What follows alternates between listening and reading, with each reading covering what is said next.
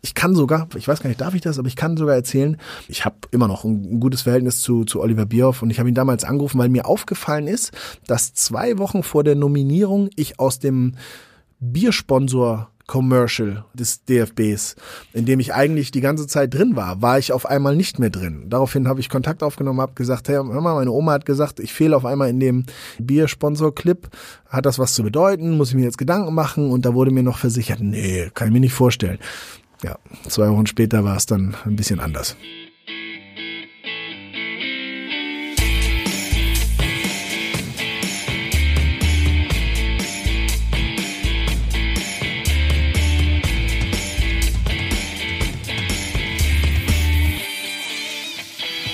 Kicker meets the Zone, der Fußball-Podcast mit Alex Schlüter und Benny Zander.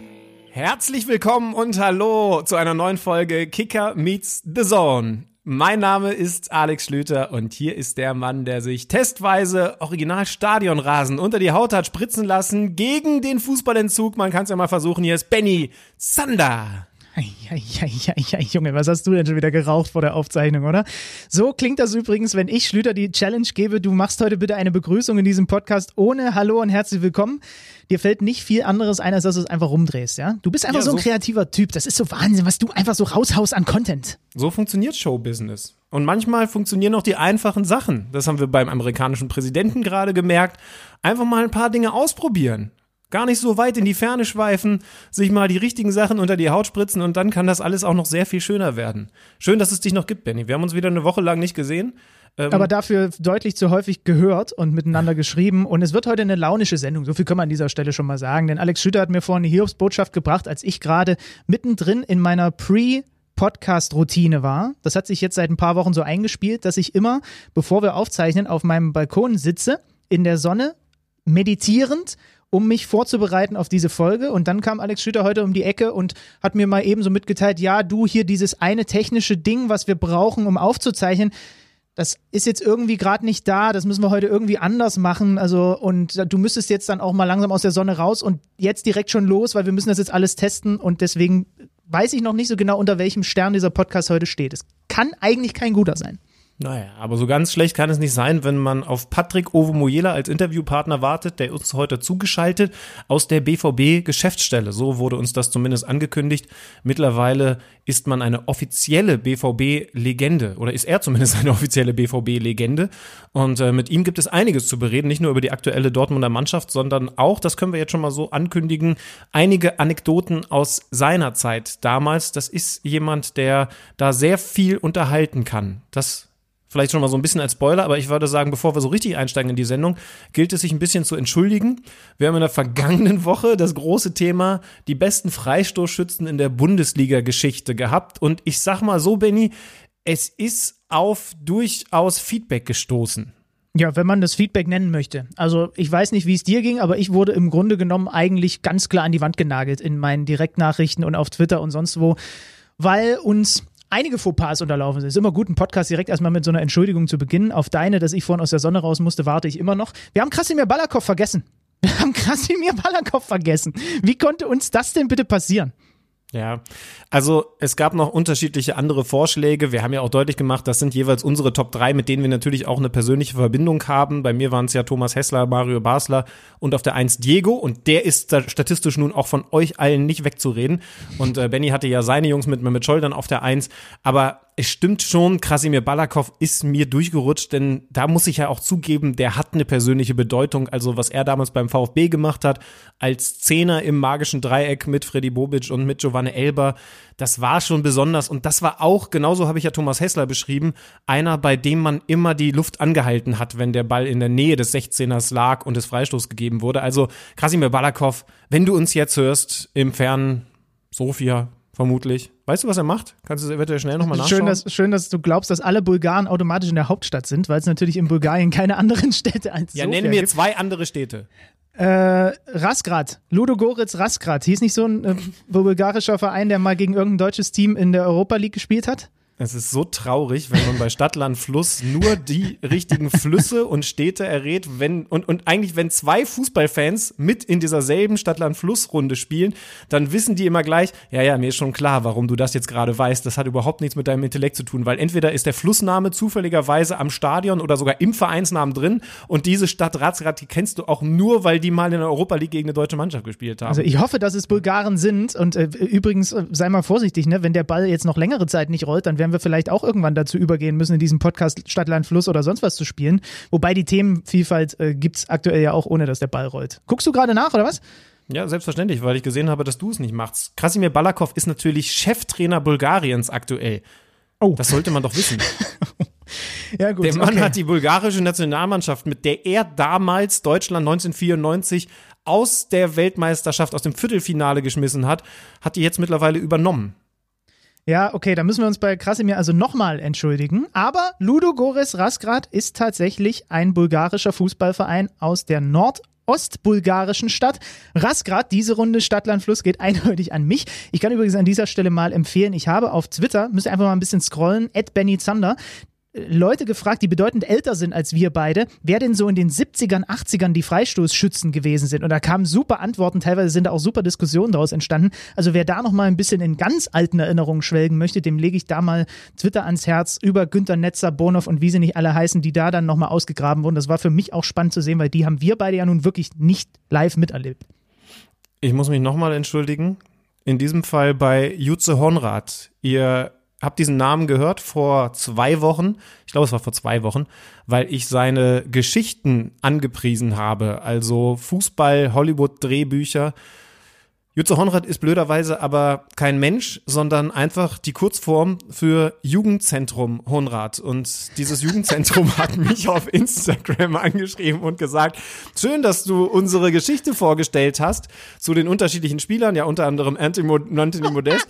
Ich hätte eventuell darauf kommen können, dass Jutze Honrad für Jugendzentrum Honrad steht. Äh, der liebe Johannes hat dann diese Nachricht an mich geschrieben. Also es gibt schon auch noch Einzelpersonen da, aber in dem Fall war er ist der äh, mich darauf au also aufgeklärt hat, dass es fürs Jugendzentrum steht. Es ist, na gut, man muss sich ein bisschen den Schutz nehmen, weil es gibt halt wirklich alle Nicknames im Internet, ne? Also man, man wundert sich einfach über nichts mehr, weil die halt alle ganz weird heißen, aber das ist natürlich großartig, das Jugendzentrum. Schöne Grüße äh, an dieser Stelle. Wir hoffen, ähm, dass ihr fleißig trotz der vielen Fehltritte von Alex Schüter weiter zuhört. Ähm, lass uns doch mal ein bisschen vielleicht gucken, was in den letzten Tagen so los gewesen ist. Einiges los gewesen. Wir werden nachher noch mit äh, dem Kicker Bayern Reporter Georg Holzner sprechen über Hassan Salihamidzics knallharte Aussage, dass die Bayern einen internationalen Star und ein europäisches Top-Talent verpflichten wollen, in Zeiten, in denen bei anderen Vereinen darüber gesprochen wird, dass sie eventuell über die Klinge springen müssen, je länger der Ball nicht rollt, hauen die Bayern mal eben einen raus, ne? Auf jeden Fall. Aber wen hauen sie raus? Und was? Und für wie viel? Aber das ist ja eine Frage, bei der wir zum Glück, du hast es schon gesagt, Unterstützung von Georg Holzner bekommen. Dann später in der Sendung. Aber ich muss noch was nachreichen. Äh, und zwar aus der vergangenen Woche. Wie angekündigt, haben wir Freddy Tappe die komplette Woche in seinem Datenkeller schlafen Tappe, lassen. Tappe, Tappe. Mittlerweile gibt es Tappe Ultras ähm, in dieser Republik. Unser Datenmann und Alex Zorniger hat ihn herausgefordert. Alex Zorniger hat gesagt, man müsste sich mal anschauen. Ihr könnt das Interview von vergangener Woche logischerweise noch nachholen, noch anhören. Man müsste sich mal anschauen, auf welche Art und Weise die Top-Teams Europas ihre Tore schießen, weil das wären dann Zahlen, da könnte man sehr viel mit anfangen. Und Tappe hat geliefert. Er wurde herausgefordert und er hat geliefert. Und da sind Tabellen Wir entstanden, brauchen ganz kurz, wir brauchen, wir brauchen für den einen Spitznamen. Ist es der Tapinator? Ist es der, Tapi ist es der Tapinator? es sind die Tab-Stats. Es sind die Tab-Stats. Ja. ist auch gut. Die Tab-Stats vom Tapinator. So, Shooter, leg mal los. Die Tab-Stats sagen zum Beispiel, dass die Bundesliga im Bereich Umschaltfußball absolut führend ist. Das ist der erste Wert, der mich umgehauen hat. Wenn man die Tore misst, die innerhalb von 20 Sekunden nach der Balleroberung in dieser Saison erzielt wurden, dann steht die Bundesliga bei 197 Toren nach eben solch definierten Umschaltaktionen. Auf Platz zwei kommt die Premier League mit 168, dann die Liga, äh, dann La Liga, also schon relativ abgeschlagen. 27 Prozent der Tore werden in der Bundesliga prozentual nach Umschaltaktionen erzielt. Da ist Deutschland die Nation Nummer eins. Wie ihr das dann genau interpretieren wollt, ob das dafür spricht, dass wir super schnell einen tollen Fußball spielen oder ob das dagegen spricht, dass man aus dem Spiel heraus Tore schießt mit vielen Pässen vor dem Tor, das sei mal dahingestellt. Ich kann euch aber sagen. Kurz zur Erklärung, die, die Zuhörer sollen jetzt nicht umschalten. Nein. Geht nur ja, fußballerisch. Ja. Sind wir vielleicht der Podcast, wo innerhalb der ersten 20 Sekunden am meisten umgeschaltet wird? Das kommt möglich, ja. Tapstats Nummer zwei, die meisten Pässe vor einem Tor. Da hat er sich Europas absolute Top-Mannschaften angeschaut, beziehungsweise er hat mal geguckt, weil das war ja die Vorgabe von Alex Zorniger, wie die Top 5 Mannschaften in diesem Bereich so aufgestellt sind. Also die Top-Mannschaften, da haben wir jetzt mal definiert, die Meister beziehungsweise aktuellen Tabellenführer in den Top 5 liegen. Bayern hat 4,5 Pässe vor einem Tor im Durchschnitt. Wer, wer ist noch davor? Das ist der dritthöchste Wert. Und da muss man sagen, da sammeln sich absolute Top-Teams. Paris auf der 7, Barcelona auf der 9, Manchester City auf der 4, Dortmund auf der 6. Also die haben alle, das ist die Aussage, relativ viele Pässe vor dem Tor. Dadurch zeichnen sich Top-Teams aus. Vor Bayern kommt nur, und jetzt wird's curious, Arsenal mit 4,6 Pässen pro, pro Tor, also vor einem Tor. Und dann, unangefochten auf der 1, Sassuolo in einem Ranking, wo dann eben folgen Arsenal, Bayern, Man City, Chelsea, Dortmund, Paris, Real Madrid und Barcelona. Aber ganz oben ist Sassolo mit fünf, exakt fünf Pässen vor einem Tor im Schnitt. Ich würde sagen, der KMD-Podcast ist ab jetzt auch äh, im Sassolo-Fieber. Also das überzeugt mich. Ich lasse mich gerne von Zahlen leiten. Sassolo, fünf Pässe vor einem Tor, vor allen anderen europäischen Granden. Chapeau meine ja, lieben Freunde. Also wir können jetzt schon sagen, wenn der Coronavirus durch ist, sind wir im Sassolo Fieber. Da hat TapStats ordentlich Arbeit geleistet. Ich will jetzt den Rest gar nicht zu kleinlich wiedergeben. Also das werden wir vielleicht dann in den nächsten Wochen nochmal genauer besprechen. Zum Beispiel, dass Top-Teams relativ selten Flanken für Tore benutzen. Dann sind sie nicht so abhängig wie andere Teams, auch was Standardsituationen angeht. Juventus Turin ist als Top-Team in Europa da eine absolute Ausnahme. Liverpool ist das Team im europäischen Vergleich mit den mit Abstand meisten hohen Ballgewinnen. Also da würden sie dann auch mit dem Umschaltfußball doch irgendwie wieder in die Fußball-Bundesliga passen. Naja, Kloppo ist ja auch der Trainer. Also das als so ersten Blick in ja, den hast Keller. du noch weiter, hast du noch weiter runtergescrollt? Es kommt nochmal Sassuolo und zwar bei 93 Prozent Tore aus dem Spiel heraus. Was ist denn das für eine geile Mannschaft? Die ist ja komplett unterm Radar bislang. Ja, offensichtlich sind das absolute Top-Fußballer. Ich habe auch noch mal reingeschaut. Ähm, man kennt sogar jemanden, Ex-Bundesliga, ne? Jeremy Toljan spielt da. Ja. Aber der Rest des Kaders ist mir jetzt nicht ganz so geläufig, wird er aber in den kommenden Wochen auf jeden Fall werden. Das also, der Tapinator hat wieder abgeliefert, der Tapinator hat wieder rasiert, so wie wir ihn kennen. Äh, lass uns vielleicht, wir haben uns schon wieder so, so sehr verquatscht, lass uns vielleicht, bevor wir jetzt dann gleich mit äh, Patrick Ovomoyela sprechen, nochmal schnell so einen kleinen Newsblock einlegen. Was gibt es Neues? Was ist aktuell in den letzten Tagen noch so entschieden worden, passiert? Pokalfinale wird verschoben, ne? also auf unbestimmte Zeit erstmal. Das ja. DFB-Pokalfinale. Das kam von Captain Obvious.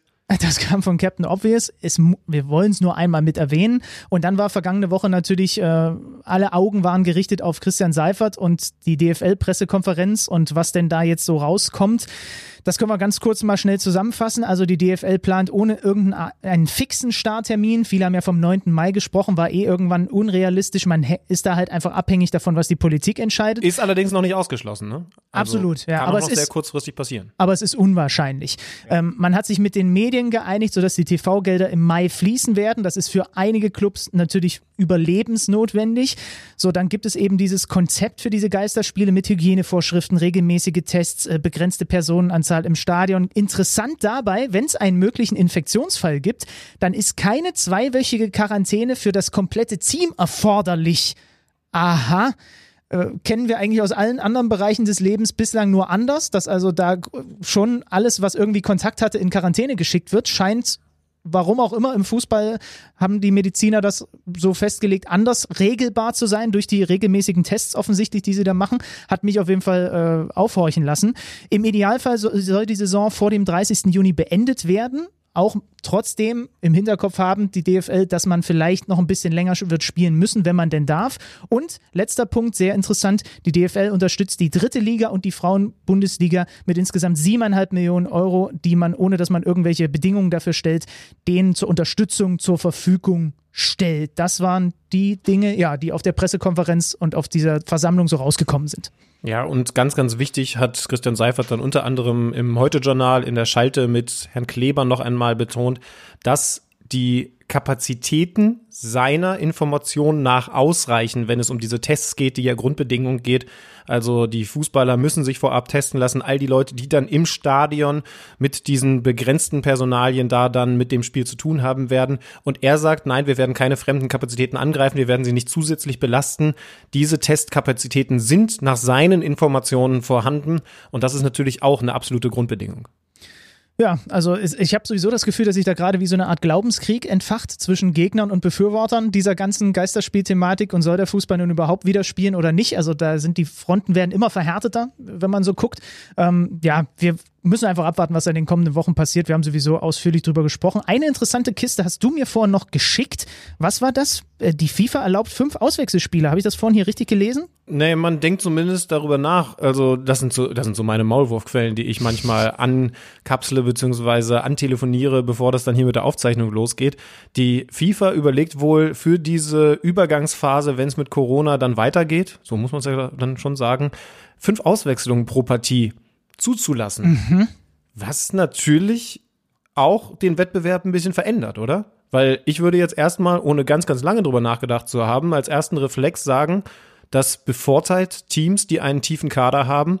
Wenn der FC Bayern München einfach gute fünf Bankspieler hat, kann man die durchwechseln und kann die reinwerfen. Andere Teams haben das alles enger gestrickt und wechseln sowieso weniger später. Da müsste man dann die Tabstats wieder bemühen. Also das könnte den Wettbewerb schon nochmal verändern. Da würde ich sagen, das lass uns mal auf kommende Woche verschieben, um jetzt gleich zu Ovo Mela zu kommen, dass wir da nochmal gucken. Also ich glaube nicht, dass es einen Bundesliga-Verein gibt, der nicht fünf qualitativ hochwertige Auswechselspieler findet. Ähm, natürlich sind die bei den Bayern und bei Dortmund dann eine andere Qualität, so, aber die haben den Kader ja schon so ausgerichtet, um idealerweise auf jeder Position auch eine, eine, eine doppelte Besetzung zu haben.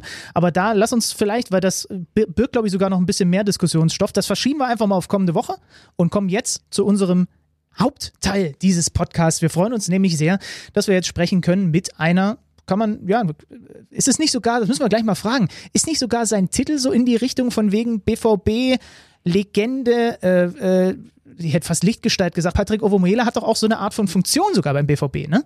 Er hat auf jeden Fall eine feste Funktion, das müssten wir dann gleich mal erfragen. Also wenn er sich das in seinen Lebenslauf schreiben kann oder sogar auf eine Visitenkarte, BVB-Legende oder Lichtgestalt, nee, ich glaube Lichtgestalt würde jedes Druckerzentrum verweigern, wenn da nicht Franz Beckenbauer stehen würde.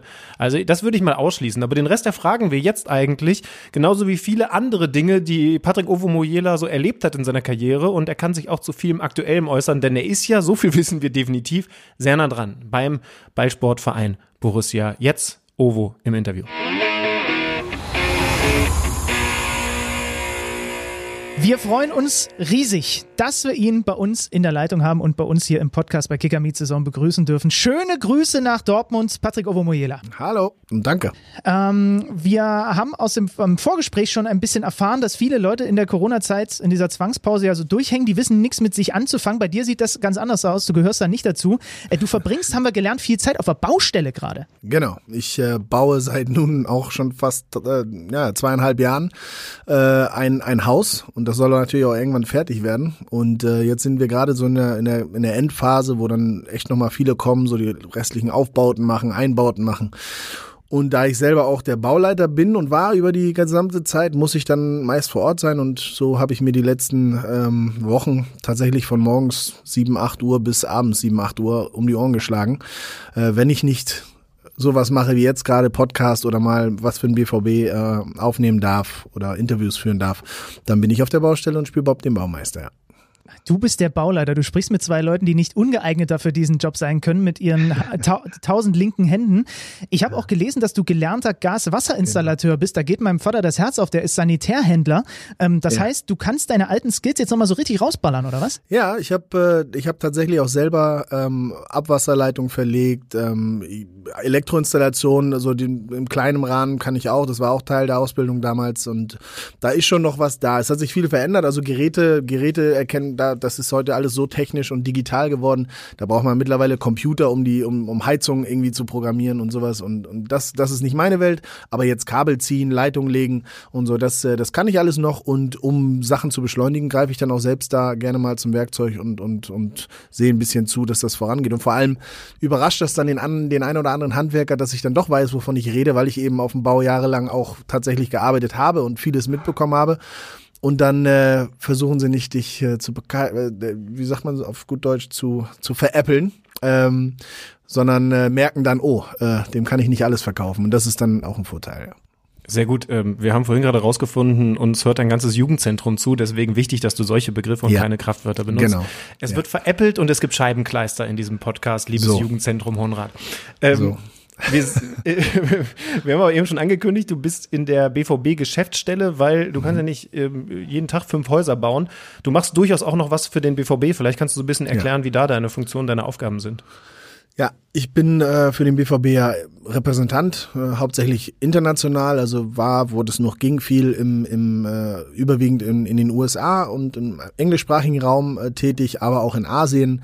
Ähm, war viel am Reisen für den BVB, es war sehr schön, mache aber auch ähm, kleine Video Geschichten, kleine Videoshows, mal ein Interview, äh, vorrangig auch da auf Englisch, ähm, weil wir für alles andere auch unser Allzweckwaffe Nobby haben. Ähm, aber hin und wieder darf ich auch den vertreten, der braucht ja auch mal Urlaub und eine Pause. Also so habe ich, hab ich ein buntes äh, Ensemble an, an ähm, Sachen, die ich für den BVB machen darf und, und machen kann.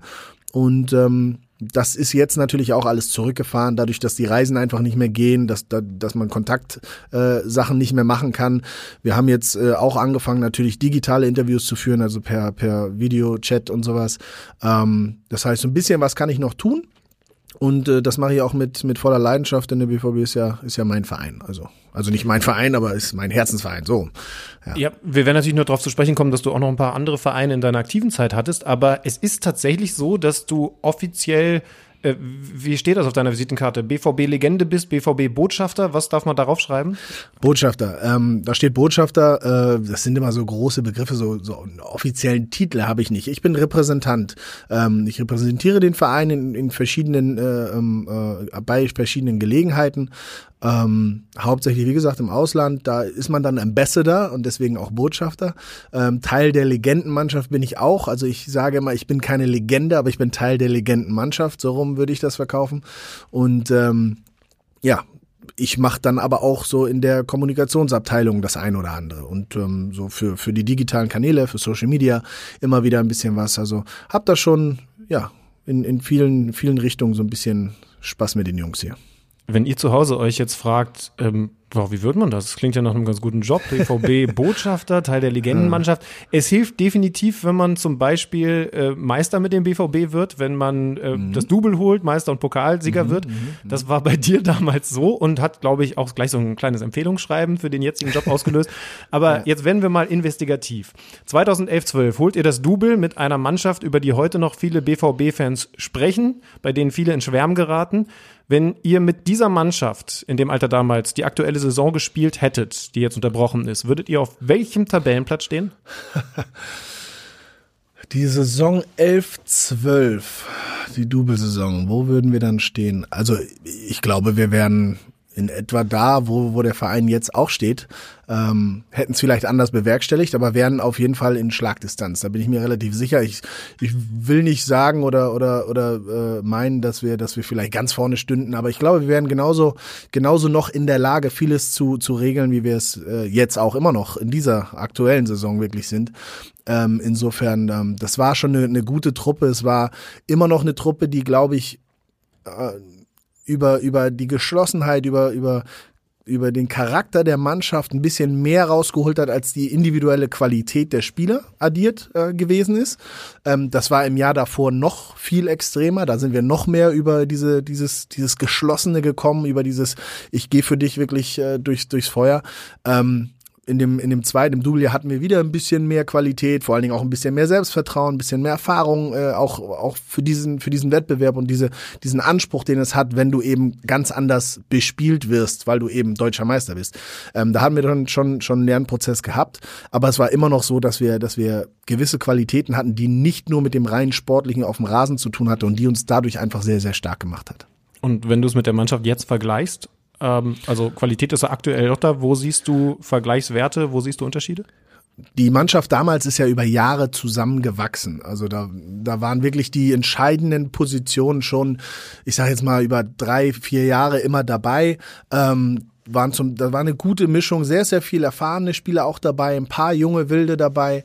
Ähm, jetzt ist es, es ist eine andere Art Mannschaft. Die Mannschaft hat jetzt wahnsinnig viel Qualität. Also in den Füßen sind die, ich sage jetzt mal doppelt so, so gut, wie wir es damals waren.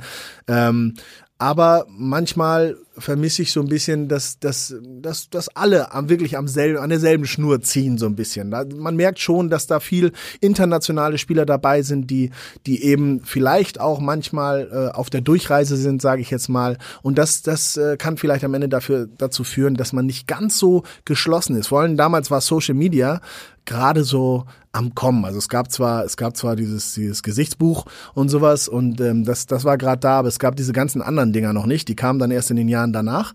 Ja, StudiVZ äh, gab's schon, ne? StudiVZ gab's, genau, genau. StudiVZ und Facebook, die, die waren so gerade am Start, aber eben die anderen noch nicht. Und ich sag dir, wir haben tatsächlich äh, mindestens einmal die Woche in einem großen Kreis zusammen waren wir essen, wir waren am Wochenende zusammen feiern. Das sieht man nicht mehr so viel. Die sind alle jetzt, äh, haben auch alle schon Familie oder sehr viele haben schon Familie und gehen dann nach Hause und sind mit ihren Familien. Das ist absolut in Ordnung, aber es ist anders als damals. Damals hatten wir quasi nur uns Raufbolde und waren wirklich rund um die Uhr mehr, mehr oder weniger zusammen, zumindest in größeren Gruppen, nicht als Grüppchenbildung, sondern eben, weil wir uns alle so mochten und eben keine besseren Leute zum Abhängen hatten. Und ähm, das ist heute halt anders. Die Jungs gehen nach Hause zu ihrer Familie und dann hast du halt noch was neben der Mannschaft. Und das merkt man dann schon, wenn die Mannschaft nicht das Einzige und Allerwichtigste ist. Das merkt man dann einfach. Ja, bei Schlüter und mir ist es auch so. Wir haben einfach keinen besseren Podcast-Partner gefunden und deswegen ja, machen wir den Kram deswegen jetzt. hängt ihr zusammen, ja, genau. Ja, und du kommst irgendwann auch einfach aus dem Kram nicht mehr raus, ne, wenn du einmal angefangen hast damit. Ähm, ein Teil dieser, dieser Raufbeute damals war äh, Robert Lewandowski. Ne? Und du hast ihn tagtäglich mhm. im Training erlebt und ihr habt jetzt seit der Winterpause einen neuen Stern am Stürmer, äh, äh am Stürmerfirmament geholt mit Erling Haaland. Siehst du Parallelen zwischen den beiden in irgendeiner Art und Weise? Ähm, oh, sie sind beide verdammt gut. Das ist schon mal die, die erste Parallele. Und äh, schießen Tore, die sehr wichtig sind, sind aber vollkommen andere Spielertypen. Ähm, Robert hat auch ein bisschen gebraucht, um, glaube ich, sich selbst hier bei uns zu finden. Er war ja schon da, bevor er wirklich eingeschlagen hat, war er schon, ich sage jetzt mal ein Jahr oder eineinhalb Jahre da. Und dann ist eben durch Verletzung von Lukas Barrios damals, der eigentlich der gesetzte Stürmer war und so eine richtige klassische alte Nummer neun, der wollte nicht viel laufen, der wollte den Ball haben und schießen. Ähm, und Robert brauchte eine ganze Weile, um A, seine Position auf dem Platz zu finden, vielleicht auch so ein bisschen die Position in der Mannschaft zu finden. Ähm, und, und sich selber eigentlich äh, ähm, so stark zu finden, wie er es dann wirklich war. Und er hat sich dann wirklich kontinuierlich jedes Jahr verbessert, ähm, was Neues dazugefügt oder noch feiner ausgefeilt und ist jetzt meiner Meinung nach ähm, wahrscheinlich der kompletteste Stürmer, ähm, den ich zumindest in Europa kenne. Im, im Rest der Welt kenne ich nicht so viele Stürmer, da gucke ich nicht so viel Fußball, aber im europäischen Fußball würde ich meinen, er ist da ganz, ganz oben mit dabei. Und was, was so das, das Runde betrifft, also wenn man das Ganze betrachtet, ist er da wahrscheinlich sogar vor allen anderen. Es gibt ein paar, die haben noch andere Skills, aber die haben dann andere Sachen wieder nicht. Und er ist wirklich ein sehr, sehr kompletter Spieler. Aber was hat ihn da hingebracht? Also ich glaube, Benny wollte in die Richtung auch denken, du hast ihn beim Training erlebt, jetzt kriegt man ja. immer mit, der Typ hat so Körperfettanteil minus 0,5 Prozent ja. und ist irgendwie auch bekannt dafür geworden, immer noch mehr zu machen als andere, vielleicht auch disziplinierter zu arbeiten. Ist das genau der Unterschied? Und bei Haaland hört man ja zumindest ähnliches, was so Trainingseifer ja. angeht. Ja, genau. Also klar, da sind Parallelen da. Ähm, Robert ist mir damals nicht wirklich aufgefallen als einer, der immer zuerst auf dem Platz ist und dann als letzter wieder runtergeht oder aus dem, aus dem Kraftraum geht. Er hat extra Sachen gemacht, das stimmt. Im Kraftraum hat man ihn schon gesehen, aber ähm, jetzt nicht übertrieben viel mehr als andere. Wir waren da, glaube ich, wir hatten schon einige, die, die sehr diszipliniert waren, was das betrifft. Aber ich glaube, für Robert ist der Fußball ein, hat einfach einen wahnsinnig hohen Stellenwert und er, er richtet alles andere danach. Ich glaube, er hat sehr früh angefangen, die Ernährung äh, dementsprechend dementsprechend anzupassen, auch mit seiner Frau zusammen. Ähm, damals hatten wir noch keine Köche bei uns. Da gab's hier noch mittags kam hier Pasta mit Sahnesoße geliefert vom Italiener quasi und äh, da wurde noch nicht so drauf geguckt und ich glaube, er hat da schon sehr drauf geachtet. Das heißt, er hat früher schon gedacht, was kann ich meinem Körper noch helfen, ähm, dass er mir hilft quasi auf dem Platz und sowas, da war er sehr, sehr diszipliniert. Ähm, er war auch ein, er war zwar lustig, aber auch nicht der, der immer mittendrin sein musste, sondern dann auch schön, ich will nach Hause zu meiner Frau und sowas, das war auch. Ähm, und ähm, er hat halt einfach sehr, sehr professionell gearbeitet und auch gelebt. Und ähm, den Rest hat er sich dann im Training angeeignet. Er hat ähm, immer wieder, wie gesagt, er war, er ist jetzt nicht der Größte, aber er ist sehr physisch, ähm, hat also an seiner Stabilität gearbeitet. Er ist trotzdem beweglich, er kann mit dem Kopf äh, viel spielen, aber da hat er auch dran gearbeitet, dass das besser ist. Ähm, technisch, Kleinigkeiten. Also er hat, er hat an allem immer wieder gearbeitet, jetzt nicht übertrieben und verbissen, aber, aber so professionell, dass es ihn immer ein Stück weitergebracht hat. Und Erling Haaland, von dem hört man eben das Gleiche, der hat einfach einen unfassbaren Willen. Er will erfolgreich sein, er will das mit der Mannschaft, er will es aber auch persönlich und ähm, er macht auch sehr viel, um fit zu sein, um in die Form zu kommen, dass er endlich von Beginn an spielen konnte. Am Anfang, da saß er erstmal oder kam ein bisschen von der Bank ähm, und er wollte diesen Fitnessrückstand aufholen und hat mehr gemacht und äh, also der hat auch einen großen Willen, wirklich erfolgreich zu sein und das verbindet die beiden auf jeden Fall. Aber wenn du jetzt vorhin angesprochen hast, dass die eine ganz große Stärke 2011, 12 gewesen ist, dass man eben auf dem Platz und neben dem Platz so unglaublich zusammengeschweißt und fokussiert war, dann kommt man ja beim Blick auf die aktuelle Mannschaft an Jaden Sancho nicht vorbei, wo es so viele Gerüchte gibt, dass er vielleicht im Kopf schon weg ist auf der Insel, wo man viele Millionen für ihn ausgeben würde. Ist das ein entsprechendes Problem und wie würdest du ihm raten, damit umzugehen? Ich meine, du hast es ja auch miterlebt, was zum Beispiel mit Mario Götze, der vielleicht am ehesten dann tatsächlich auf der Position, in der Funktion als Unterschiedsspieler mit ihm zu vergleichen wäre. Also erstmal ist mir nicht bekannt, dass Jaden tatsächlich schon mal geäußert hat, äh, dass er, dass er weg möchte. Ich glaube, er weiß genau, was er hier an der Mannschaft hat. Natürlich ist er ein Junge, der aus England kommt und wenn du in einem anderen Land sehr, sehr erfolgreich bist, dann kann ich mir schon vorstellen, dass der, der, der Wunsch, irgendwann mal auch in der Heimat sehr erfolgreich zu sein, äh, sehr groß ist. Er zeigt das ja auch in der englischen Nationalmannschaft und wird da sehr, sehr für äh, bewundert, was er da, was er da macht. Und natürlich lockt dann irgendwann die Premier League, die auch immer noch als eine der ja, beliebtesten Ligen der Welt natürlich gilt. So. Und dass ein Junge in, in seinem Alter ähm, irgendwann vielleicht da auch mal erfolgreich sein möchte bei großen Vereinen, ich glaube, das ist nichts Ungewöhnliches. Aber ich denke schon, dass er sehr, sehr zufrieden ist äh, mit seiner Rolle hier beim BVB, mit der Liga, mit dem, mit der Entwicklung, die er hier genommen hat, mit den Möglichkeiten, die er auch noch mit dieser Mannschaft hat und dass er gar nicht so den Drang hat, dass das sofort passieren muss. Natürlich kriegst du immer ein, ein Preisschild umgehängt und da lockt die große Kohle, aber ich, das hängt dann auch wieder mit Umwelt, äh, mit Umfeld und sowas zusammen. Ähm, da, das wird sowieso kommen. Der Junge ist so gut, äh, da kommt es nicht drauf an, ob es jetzt im Sommer ist oder ein Jahr da, danach. Der wird erfolgreich äh, bleiben, er ist wahnsinnig erfolgreich und wahrscheinlich wird er auch immer noch, noch ein bisschen in die Schippe drauf tun mit, mit jedem Jahr mehr Erfahrung, was er sammelt. Und äh, dementsprechend, also ich bin gar nicht so der Meinung, dass man ihm diesen Vorwurf machen kann, sondern das sind Medien, die das kolportieren, das sind Leute, die, die spekulieren auch viel und da sollte man nicht immer alles draufgeben. Du hast in deiner Laufbahn gegen viele offensive Außen gespielt. Denkst du dir manchmal, wenn du Bewegungen von ihm siehst, trotzdem, boah, oi, Gott sei Dank muss ich nicht gegen den damals?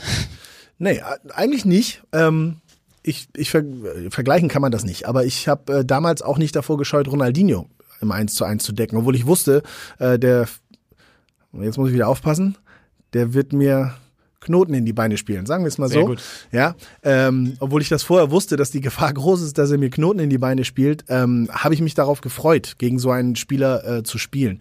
Und ähm, so blind sah ich gar nicht aus in den Spielen. Also natürlich kannst du den nicht, nicht stoppen. Das ist heute mit Leo Messi, mit Jaden Sancho oder wem auch immer genauso. Die kriegst du nicht über 90 Minuten in den Griff und da wird Situationen geben, wo du vielleicht ein bisschen lustig ausschaust. Aber ich glaube, ich habe das ganz gut gemacht. Und das, kann, das geht nur, wenn du es dir zutraust, beziehungsweise wenn du es möchtest. Nicht, wenn du dazu verdammt wirst, weil dann, dann geht's in die falsche Richtung. Und in meiner fitten Zeit hätte ich mich gerne mit Jaden Sancho gemessen, weil, ähm, wie gesagt, das waren so Herausforderungen, an denen man natürlich auch wachsen kann, und denen man sich stellen muss, meiner Meinung nach, und die ich gerne auch angenommen habe. Ovo spricht von seiner fitten Zeit und ist dabei deutlich fitter als ich und auch das macht mich schon wieder ein bisschen betroffen. Oh. Ja, ja, das, das Schlimme ist, Benny oh. würde das jetzt aktuell als seine fitte Zeit bezeichnen. Das ist der Unterschied. okay. ja, nee, bei mir ist es aber auch, äh, ich weiß gar nicht, wie viele Jahre her. Ich weiß auch nicht, wann die fitteste Zeit war, aber es ist auch eine, eine, eine ganze Weile und ein paar Kilos her, auf jeden Fall. Lass uns, lass uns äh, gleich da noch ein bisschen genauer auf, auf ein paar ähm, deiner, deiner Stationen und so zurückblicken, aber nochmal einen ja. kleinen Schlenker zur aktuellen BVB-Saison machen. Das ist eine Saison mit Höhen und Tiefen und ich habe so das Gefühl, mhm. dieses bittere Champions League aus in Paris ist durch Corona irgendwie gefühlt untergegangen. Aber trotzdem waren die Umstände ja mit diesem Geisterspiel besonders und ja. es war auch ein, sind wir mal ehrlich, war ein unnötiges Ausscheiden, ne? Ja, das war es absolut. Ähm, ich glaube, gerade, ja gut, in Paris, das ist was ganz, ganz Merkwürdiges gewesen. Äh, sowas kennt man nicht als Profi. Du bist es gewohnt, dass da Atmosphäre ist. Das hilft dir auch, in eine gewisse Stimmung zu kommen, eine gewisse Intensität zu fahren. Und wenn das einfach nicht da ist, dann, dann kann das schon dazu führen, dass da einfach ein bisschen ein paar Prozent äh, fehlen. So. Und es ist, es ist schwer zu sagen, woran es lag. Ich glaube, man im Hinspiel war vieles sehr, sehr gut. Schade, dass wir da das Tor äh, kassiert haben oder ein Tor kassiert haben, aber ähm, ich, ich glaube, es war ein sehr gutes Spiel und es hätte eigentlich wirklich Mut machen können für das, für das äh, äh Rückspiel. Nur ähm, durch diese Situation dann ein Geisterspiel zu haben, wenn man das so betiteln sollte, dann war alles anders. Diese Vorzeichen waren alle nicht mehr da. So, und dann ist da eben eine Mannschaft, die auch immer in der Lage ist, ein Tor zu, zu schießen. Und je nachdem, wann das fällt, kann das das Kartenhaus halt um, umwerfen, um zusammen, zusammenbrechen lassen. Dann hast du wieder keine Fans, die dich nochmal pushen, nochmal zurückbringen und sowas. Ist eine schwere Situation, die keiner so wirklich schon mal erlebt hat. Also das letzte Mal, dass ich äh, oder überhaupt mal, dass ich so vor, vor so einem leeren Rennen gespielt habe, da war ich Amateur noch. Und danach bist du es halt immer gewohnt, dass da mindestens, selbst in der zweiten Liga waren dann mindestens 14.000, 15.000 da. Dann hast du eine gewisse Atmosphäre, gerade in kleinen Stadien. Ich stelle mir das sehr, sehr schwer vor. Die sind Profis, die sind hochbezahlt, das sagen dann alle, das ist auch so und man muss da professionell rangehen. Aber letzten Endes lebt auch der Fußball auf dem Platz, nicht nur auf den Rängen, auch auf dem Platz von Emotionen. Und wenn die fehlen, dann ist es, dann ist es auch schwer. Und das ist dann blöd gelaufen. Da sind wir ja schon beim Thema, ne? Also der BVB ist das heimstärkste Team der Fußball-Bundesliga und sollte es jetzt in nächster Gelegenheit mal weitergehen, dann ist das genau einer der Vereine, für den dieser krasse Heimvorteil wegfällt und was ziemlich sicher in irgendeiner Art und Weise einen Einfluss darauf haben wird, wie die Bundesliga sportlich weiter verläuft. Ja, nee, das ist, ist, ist natürlich so. Also unser Stadion ist ein ganz, ganz besonderes Stadion und das macht uns auch zu dem Verein, zu der Mannschaft, zu der, zu der Macht, sage ich jetzt mal, die wir sind. Und wenn du jetzt diese 80.000 da rausnimmst, dann fehlt da eine ganze Menge. Das ist nun mal das pochende Herz des Ganzen. Ähm, das ist nicht abzusehen. Aber ich glaube, allen Mannschaften wird der Heimvorteil einfach fehlen. Dieser klare Heimvorteil, den hat dann auf einmal keine mehr. Ich will behaupten, dass der BVB nicht nur durch sein Stadion zu Hause so stark war. Wir spielen ja insgesamt auch auswärts keine ganz blinde Saison, sage ich jetzt mal. Ähm, aber natürlich ist das ein Fund, mit dem wir gerne wuchern, äh, gewuchert haben und, und wuchern gehen. Äh, und, und das ist dann weg. Das geht für andere Mannschaften genauso. Ich hoffe, dass es nicht ein größerer Faktor äh, bei unserer Mannschaft wäre, wenn es so kommt, äh, als bei anderen Mannschaften. Hast du zufällig auf dem Schirm, wer in, ja, ich will immer sagen Hinrunde, wer bis zu dieser Unterbrechung durch Corona die heimschwächste Mannschaft gewesen ist? Man könnte dann ja also sagen, wo vielleicht dieser Heimvorteil, Wegfall am wenigsten. Werder genau. Bremen? Ja. ja. Werder ja, Bremen ist die heimschwächste Mannschaft. Hast du da eine Erklärung für? Nein, das sind, also man, Werder Bremen hat eine, eine, auch eine, eine ganz schwere Phase. Die hatten ein, ein, äh, viele Trainerwechsel oder viel Unruhe, sag ich mal. Dann kam ein neuer Trainer, dann hat man sich gerettet, dann hat man eine Saison gespielt, die wahrscheinlich über den Möglichkeiten war, hat sehr, sehr viel äh, Erwartung gehabt, hat aber ganz entscheidende Spieler einfach nicht ersetzen können. Ne? Und das ist, ist dann erstmal, da fehlt Qualität im Kader. So, das kannst du ohne Geld auch nicht adäquat ersetzen. Werder Bremen ist nicht mehr das Werder Bremen, das dann sagt, ich kaufe einen Diego, ich kaufe einen, ne, wen auch immer, sondern die mussten das ein bisschen anders äh, äh, regeln. So, dann sind da hochtalentierte Spieler bei, die aber in einem guten Mannschaftsverbund, in einer funktionierenden Mannschaft für mich auch immer in der Lage sind, mit den Unterschied zu machen. Aber wenn es nicht läuft, sind das nicht die, die quasi die Mannschaft aus dieser Misere ziehen, sondern da brauchen sie noch was für. Man hat sehr viel von Maxi Eggestein verlangt und so weiter. Der Typ ist hochtalentiert, absolut. Ich finde ihn super. Aber man darf nicht von ihm verlangen, dass er jetzt schon ganz vorne wegmarschiert. Dann haben sie Verletzungspech, äh, ähm, gerade im Sturm. Auch Niklas Füllkrug, der für mich ein ganz interessanter Spieler war, gerade für Werder Bremen, für dieses Konstrukt, fällt einfach lange aus. Da kam also Verletzungspech dazu und, und, und. Ist ist schwierig, man kann nicht nur von Pech reden, aber es ist erklärbar, warum auf einmal eine Mannschaft, wenn man da so ein paar äh, entscheidende Puzzleteile rausnimmt, warum es die auf einmal ganz, ganz schwer hat. Ich glaube, die Stimmung im Stadion, das habe ich auch selbst erlebt in dieser Saison, war ich, ich weiß gar nicht, zwei oder dreimal schon in Bremen und habe äh, Spiele kommentiert. Ähm, die Stimmung ist trotzdem gut, die Fans halten ja zur Mannschaft, daran liegt es also nicht. Es ist nicht so, dass da irgendwie auf einmal eine merkwürdige Stimmung im Stadion ist. Es ist einfach so, dass die Mannschaft sich schwer tut, ähm, die Leistung, die Qualität, die sie, die sie haben, komplett auf den Platz zu bringen. Und, und das ist manchmal notwendig, um schwierige Phasen zu überstehen, ein bisschen mehr rauszuholen, als, als vielleicht eigentlich drin ist.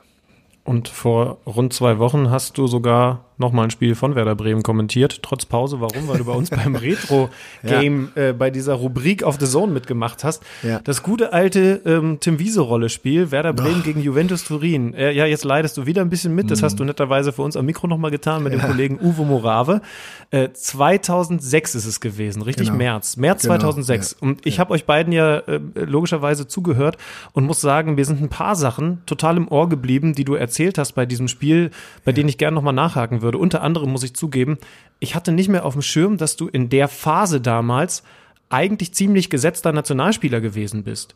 Und dann sieht man dich aber, wenn man jetzt in diese ganzen Videos reinschaut, nicht beim Sommermärchen. Was ist da passiert?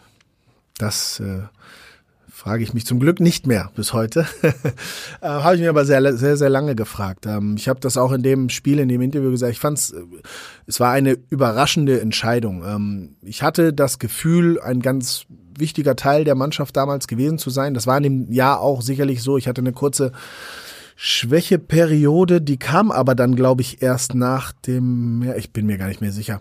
Ähm, ich, ich war also Teil der Nationalmannschaft, marketingtechnisch wie auch auf dem Platz fühlte ich mich da eigentlich äh, wohl und, und, und auch äh, gewollt. Ähm, und das ging, glaube ich, anderen Spielern auch so. Kevin Kurani und Fabian Ernst hat es damals genauso hart getroffen, will ich meinen, wie, wie mich. Kevin Kurani hat eine wirklich gute Saison bei einer Mannschaft, die nicht weit von hier äh, weg ist, ähm, gespielt damals und hat, hat eine gute Saison gespielt. Fabian Ernst genauso. Und die beiden wurden nicht mitgenommen. Dafür gab es Mike Hanke im Sturm, der war sogar die ersten beiden Gruppenspiele gesperrt, konnte also gar nicht mitspielen ja. ähm, und ist mitgefahren. Und der andere war Hitzelsberger, der war, glaube ich, in der Saison fünf Monate verletzt, die komplette Hinrunde und kam da gerade in der Rückrunde erst zugange. Und auch der hat den Vorzug von einem ganz, ganz stark und soliden äh, Fabian Ernst bekommen ähm, waren so Überraschungen. Da war meine fast noch die plausibelste. Mir haben sie gesagt, wir lassen einen Defensiven zu Hause und wollen einen Offensiven mehr mitnehmen. So und haben dann eben für mich David Odonko eingepackt. Äh, vielleicht äh, hatten sie auch nicht genug Platz und brauchten jemanden mit kleinerer Kleidergröße, damit sie nicht nicht überladen sind. Vielleicht war das der Grund. Aber er hat ja im Spiel gegen Polen zumindest mit dieser entscheidenden Flanke da, äh, die Neuville dann reinmacht zum 1-0, glaube ich, war es. Sogar hier in Dortmund äh, hat das ja dann hat das ja dann zumindest zurückgezahlt. Also wie gesagt, das war bei mir war eine harte Entscheidung, die mich sehr, sehr überrasch, überraschend getroffen hat. Ich kann sogar, ich darf, ich weiß gar nicht, darf ich das, aber ich kann sogar erzählen, ich hatte, ich habe immer noch ein, gutes Verhältnis zu, zu Oliver Bierhoff und ich habe ihn damals angerufen, weil mir aufgefallen ist, dass zwei Wochen vor der Nominierung ich aus dem Biersponsor Commercial des DFBs, in dem ich eigentlich die ganze Zeit drin war, war ich auf einmal nicht mehr drin. Daraufhin habe ich Kontakt aufgenommen, habe gesagt, hey, hör mal, meine Oma hat gesagt, ich fehle auf einmal in dem in dem äh, Biersponsor-Clip. Hat das was zu bedeuten? Muss ich mir jetzt Gedanken machen? Und da wurde mir noch versichert, nee, kann ich mir nicht vorstellen.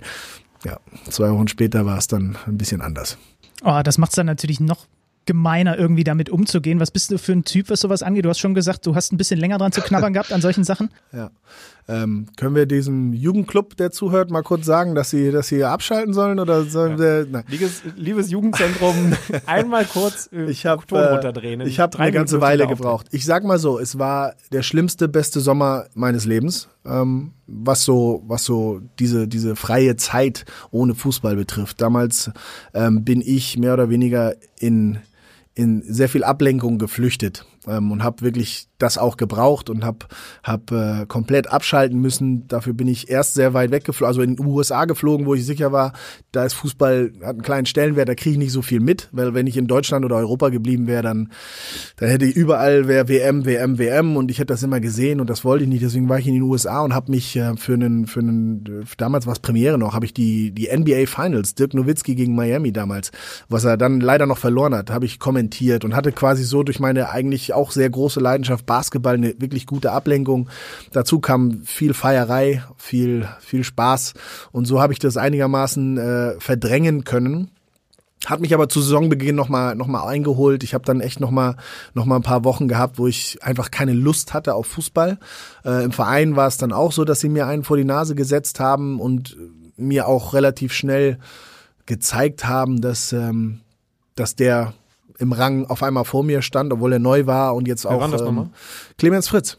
Oh. Und der kam, der kam aus einer langen Verletzung, der hatte sich das Wadenbein, glaube ich, gebrochen in der Saison davor und kam spät in der Saison zurück und hat dann auch gut gespielt, kam dann zu uns nach Bremen und vom ersten Tag an äh, war allen und auch mir klar, der soll's werden und ich bin nur noch der Lückenfüller, ähm, was ich damals auch sehr un unfair fand. Und so habe ich mit dieser ganzen Thematik echt ein bisschen bis in September gebraucht, äh, war dann aber wieder voll da, war auch, äh, glaube ich, echt auf einem richtig, richtig guten Weg und dann ging's los mit den Verletzungen.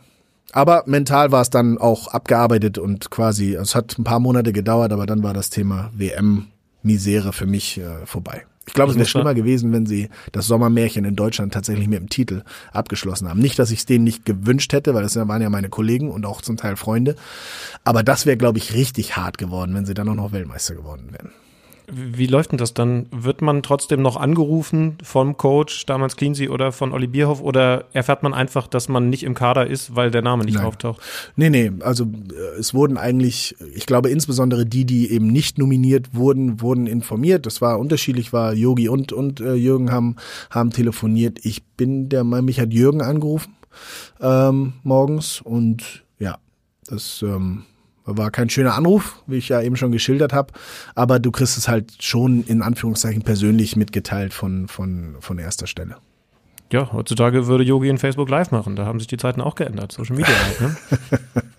Na, also die, die kritisch, die kritisch gesehenen Entscheidungen, die er getroffen hat, sollen ja zumindest erstmal auch immer unter vier Augen mitgeteilt worden sein, bevor es an die Öffentlichkeit ging. Also so viel muss man ihm ja dann, auch wenn es dann immer noch ein Geschmäckle hat, muss man ihm das ja zumindest zugutehalten, dass er wohl vorher alle privat in, informiert hat. Ach, waren das Zeiten, als man sich jedes Wochenende oder jede Woche auf die Pressekonferenzen, die Facebook live schalten mit Cleansey freuen konnte. Ne? Da war noch eine Menge los diese Saison. Ähm, Ovo, wenn du jetzt, so rund sechs Jahre ist es ja her, dass du deine Karriere dann noch offiziell beendet hast. Wenn du jetzt zurückblickst, du hast so ein paar Sachen schon angedeutet. Die Nationalmannschaftssache hat natürlich an dir geknabbert. Du hast dann einen vorgesetzt bekommen. Du bist aber eben dann in etwas gesetzterem Alter auch noch sehr erfolgreich gewesen, mehrfach Meister geworden. Woran denkst du, wenn ich dich frage, wo hast du vielleicht was liegen lassen? Wo hättest du ein bisschen mehr rausholen können? Ja, also ich bin ja auch nicht doof. Ähm, ich hätte schon in vielen Belangen mehr rausholen können. Ich sage jetzt mal, ich war, und das ist auch kein Geheimnis, ich war immer jemand, dem alles auch Spaß machen musste. Also es war nicht so, dass ich eben gesagt habe, ich gehe jetzt nach Hause und leg die Füße hoch nach dem Training, weil morgen ist wieder ein schwerer Tag oder irgendwie sowas und Regeneration ist wichtig, sondern ne, dann gab's Freunde, dann gab's, ich war Junggeselle sehr lange ähm, in, in meiner Karriere, ähm, dann da musste ich halt raus und die Nase in den Wind halten und äh, gerade am Wochenende musste es dann auch mal krachen. Das alles sind, sind Sachen, die, glaube ich, kein Geheimnis sind. Ernährung, wie gesagt, war, war kein, kein Thema, wo, wo jedem Spieler geholfen wurde. Ich glaube, ich bin äh, jemand ge äh, oder ich bin jemand, dem das damals sicherlich auch noch ein paar Prozentpunkte geholfen hätte, wenn es das gegeben hätte. Alles in allem hätte man, hätte ich überall ein bisschen mehr machen müssen. Aber ich habe auch immer, und das wiederhole ich auch gerne immer gesagt, wenn mir etwas keinen Spaß mehr macht, weil es einfach nur noch verbissen ist und nur noch harte Arbeit ist, dann, äh, dann kann ich das nicht machen. Also ich, ich, ich tue es ja nicht irgendwie, um, um, um jemandem zu gefallen oder weil es der einzige Weg ist, um zu, zu überleben oder um, um Geld zu verdienen, sondern ich muss die Sachen, die ich mache, mit Herzen machen wollen. Und dafür gehört halt bei mir auch immer Spaß dazu. Und das war in meiner Karriere eben auch so. Ich glaube, dafür habe ich einen relativ guten und weiten Weg gemacht, äh, dafür, dass ich nicht der verbissenste und der wahrscheinlich auch nicht der professionellste war. Ähm, aber sicherlich ist mir bewusst, dass ich da vielleicht auch eine etwas längere, eine noch etwas erfolgreichere Karriere hätte haben können, wenn ich in ein paar Punkten äh, da, da professioneller gewesen wäre. Jürgen, Jürgen äh, Kloppo hat, hat mal zu mir gesagt, oder sagt er ständig zu mir, ähm, du warst 97 Prozent Talent und zwei Prozent Arbeit. Ich weiß immer noch nicht, was das letzte Prozent ist, aber das werde ich vielleicht auch noch mal rauskriegen. Sollten wir die Gelegenheit mit ihm in diesem Podcast Ja. haben, mal zu sprechen, fragen wir ihn da definitiv Ja. mal nach. Aber man hört bei dir schon raus, ähm, dass du auch ganz happy bist. Man fragt das ja gerne auch Ex-Spieler, ne? würdest du gerne heute spielen, wo man vielleicht noch mehr verdient oder was auch immer. Aber du bist happy, Oh ja. dass du damals gespielt hast, oder? Aber also, gut, was, was bleibt mir anderes übrig? Nein, ich hatte ja, das war ja, war ja eine gute Zeit. Ich hatte tolle Vereine meiner Meinung nach. Das war, war, ein, war ein schöner, schöner Weg. Wie gesagt, ich habe das Einzige, was ich bereue, ist, dass ich, dass ich in, in ganz interessanten Phasen eigentlich immer verletzt war. Und natürlich ist äh, finanziell die heutige Generation exponentiell anders, als es meine war. Aber meine Generation war es dann vielleicht schon äh, im Vergleich zu der zehn Jahre davor und so weiter und so fort. Also wann ist, wann ist jetzt der richtige Zeitpunkt? Da, da gibt's immer, und ich bin keiner, der dann sagt, oh, hätte, wenn und aber, und das wäre so schön. Klar, würde ich mitnehmen. Also ihr habt nichts dagegen jetzt nochmal mit den ganzen Verträgen und sowas. Welcher, welcher blöd, wenn ich das äh, nicht gern wollen würde. Aber es geht mir gut. Ähm, ich hatte eine tolle Zeit, ich hatte Spaß, ich hatte tolle Mannschaftskollegen, ich hatte tolle Vereine. Ähm, ich habe vieles erleben dürfen, ähm, war Teil von, von ganz, ganz schönen Sachen und, und das macht mich einfach happy. Und da gibt's überhaupt keinen Grund zu sagen, ach, wärst du mal zehn Jahre später geboren. Weil du Kloppo gerade angesprochen hast, da ist mir noch eine Sache hängen geblieben aus diesem Retro-Game. Thomas Schaaf war damals euer Trainer beim SV mhm. Werder Bremen und du hast angedeutet, dass er zwar ein guter Trainer war, war ja auch sehr erfolgreich mit Werder, aber jemand war, der gar nicht in allen Punkten, gerade was dieses Zwischenmenschliche angeht, zu dir gepasst hat. Da muss ja dein Kloppo zum Beispiel ein Riesenkontrast gewesen sein. Ja, also größer, größer geht's kaum. Ähm, das ist, Thomas ist, war jemand zumindest als Trainer, der, der nicht unbedingt viel kommuniziert hat. Ähm, er hatte klare Vorstellungen, die hat er dann mitgeteilt, der Mannschaft, aber individuelle Sachen, ähm, individuelle Hilfestellung. Ich war zwar 25 und Nationalspieler, als ich nach Bremen gekommen bin, aber ja längst nicht fertig. Ich war, hatte ein Jahr Bundesliga vorher gespielt und da war noch so viel. Also ich war wie so ein Schwamm. Ich hätte gern noch gesaugt. Also nicht, dass ich, äh, dass man das falsch versteht. Es, es war jetzt nicht so, dass ich nie mehr wollte im Fußball. Während des Trainings, während der Spiele war ich 100% professionell bei der Sache. Nur danach habe ich halt noch andere Dinge im Leben eben äh, auch gesucht. Aber es wäre halt so gewesen, dass ich schon Hilfestellungen gebraucht hätte oder oder hätte gebrauchen können. Ähm, individuelle Hilfen, Gespräche, was will man von mir, was, was stimmt vielleicht nicht. Gerade in Phasen, wo es dann auch schwer war für mich nach dieser WM, nachdem man mir jemanden vorgesetzt hat und so weiter, nach den Verletzungen. Ich war ja dann, wenn ich wieder gesund war, auch immer wieder komischerweise sehr, sehr viel involviert. Also nicht nur von der Bank, sondern habe auch viele Spiele das war nicht mehr viel Zeit, aber von den Spielen, die nach den Verletzungen kamen, war ich ja dann auf einmal wieder ganz oft von Beginn an auf dem Platz. Ähm, aber ich hätte gern gewusst, was, was muss ich noch tun, damit, ne, und so weiter, was brauche ich noch und wie kann ich noch einen Schritt machen. Das hätte man mir helfen können. Da war er vielleicht nicht der Trainer, der zu mir oder zu einem jungen Spieler gepasst hat. Er hatte andere Qualitäten. Ähm, du musst auch eine Mannschaft, die so viel große Charaktere hatte. Und wir hatten damals Miku, Frings, Klose und so weiter und so fort. Das waren ja schon äh, äh Hausnummern damals. Ähm, die musst du natürlich auch erstmal alle in eine Richtung kriegen. Das ist auch eine Qualität, die ein Trainer haben, haben muss. Ähm, ein Brasilianer, Naldo und so weiter, nach später Diego und so weiter, das alles zusammenzuhalten, ist ja auch eine Qualität eines Trainers. Aber junge Spieler ausbilden oder, oder unfertige Spieler fertig machen, das ist eine Qualität, wo ich sage, da hat's mir in der Phase zumindest ein bisschen, bisschen gefehlt, gerade an Kommunikation. These, wir haben da in den letzten Wochen immer mal wieder drüber gesprochen, diese heutige Spielergeneration, gerade auch die Youngster, die ist ja nochmal gefühlt eine Spur frecher, selbstbewusster, aber irgendwie gleichzeitig auch sensibler. Also ist so, ist so mhm. unser Eindruck. Mhm. Ähm, ist dann jetzt die Zeit von dieser Art Mannschaftsführung, bisschen unterkühlt, bisschen autoritär, ist die dadurch einfach vorbei oder kann man das so pauschal nicht sagen? Wahrscheinlich schwer pauschal das so zu sagen. Ich würde meinen, dass das hängt tatsächlich mit der, mit der Zusammensetzung der Mannschaft ab. Diese Spieler sind ja in allen erfolgreichen Mannschaften auch da. Und ähm, ich will jetzt nicht sagen, dass sie alle erfolgreichen Mannschaften einen Coach haben, der sowohl das kann, als auch die jungen Spieler besser machen. Das weiß ich nicht. Ich habe nicht mit allen gearbeitet. Ähm, was ich, was ich sagen will, ist, diese Spieler kommen heute ganz anders ausgebildet schon aus der Jugend ich habe ja bis zu meinem 18, 19 Lebensjahr habe ich ja mehr Basketball gespielt als Fußball.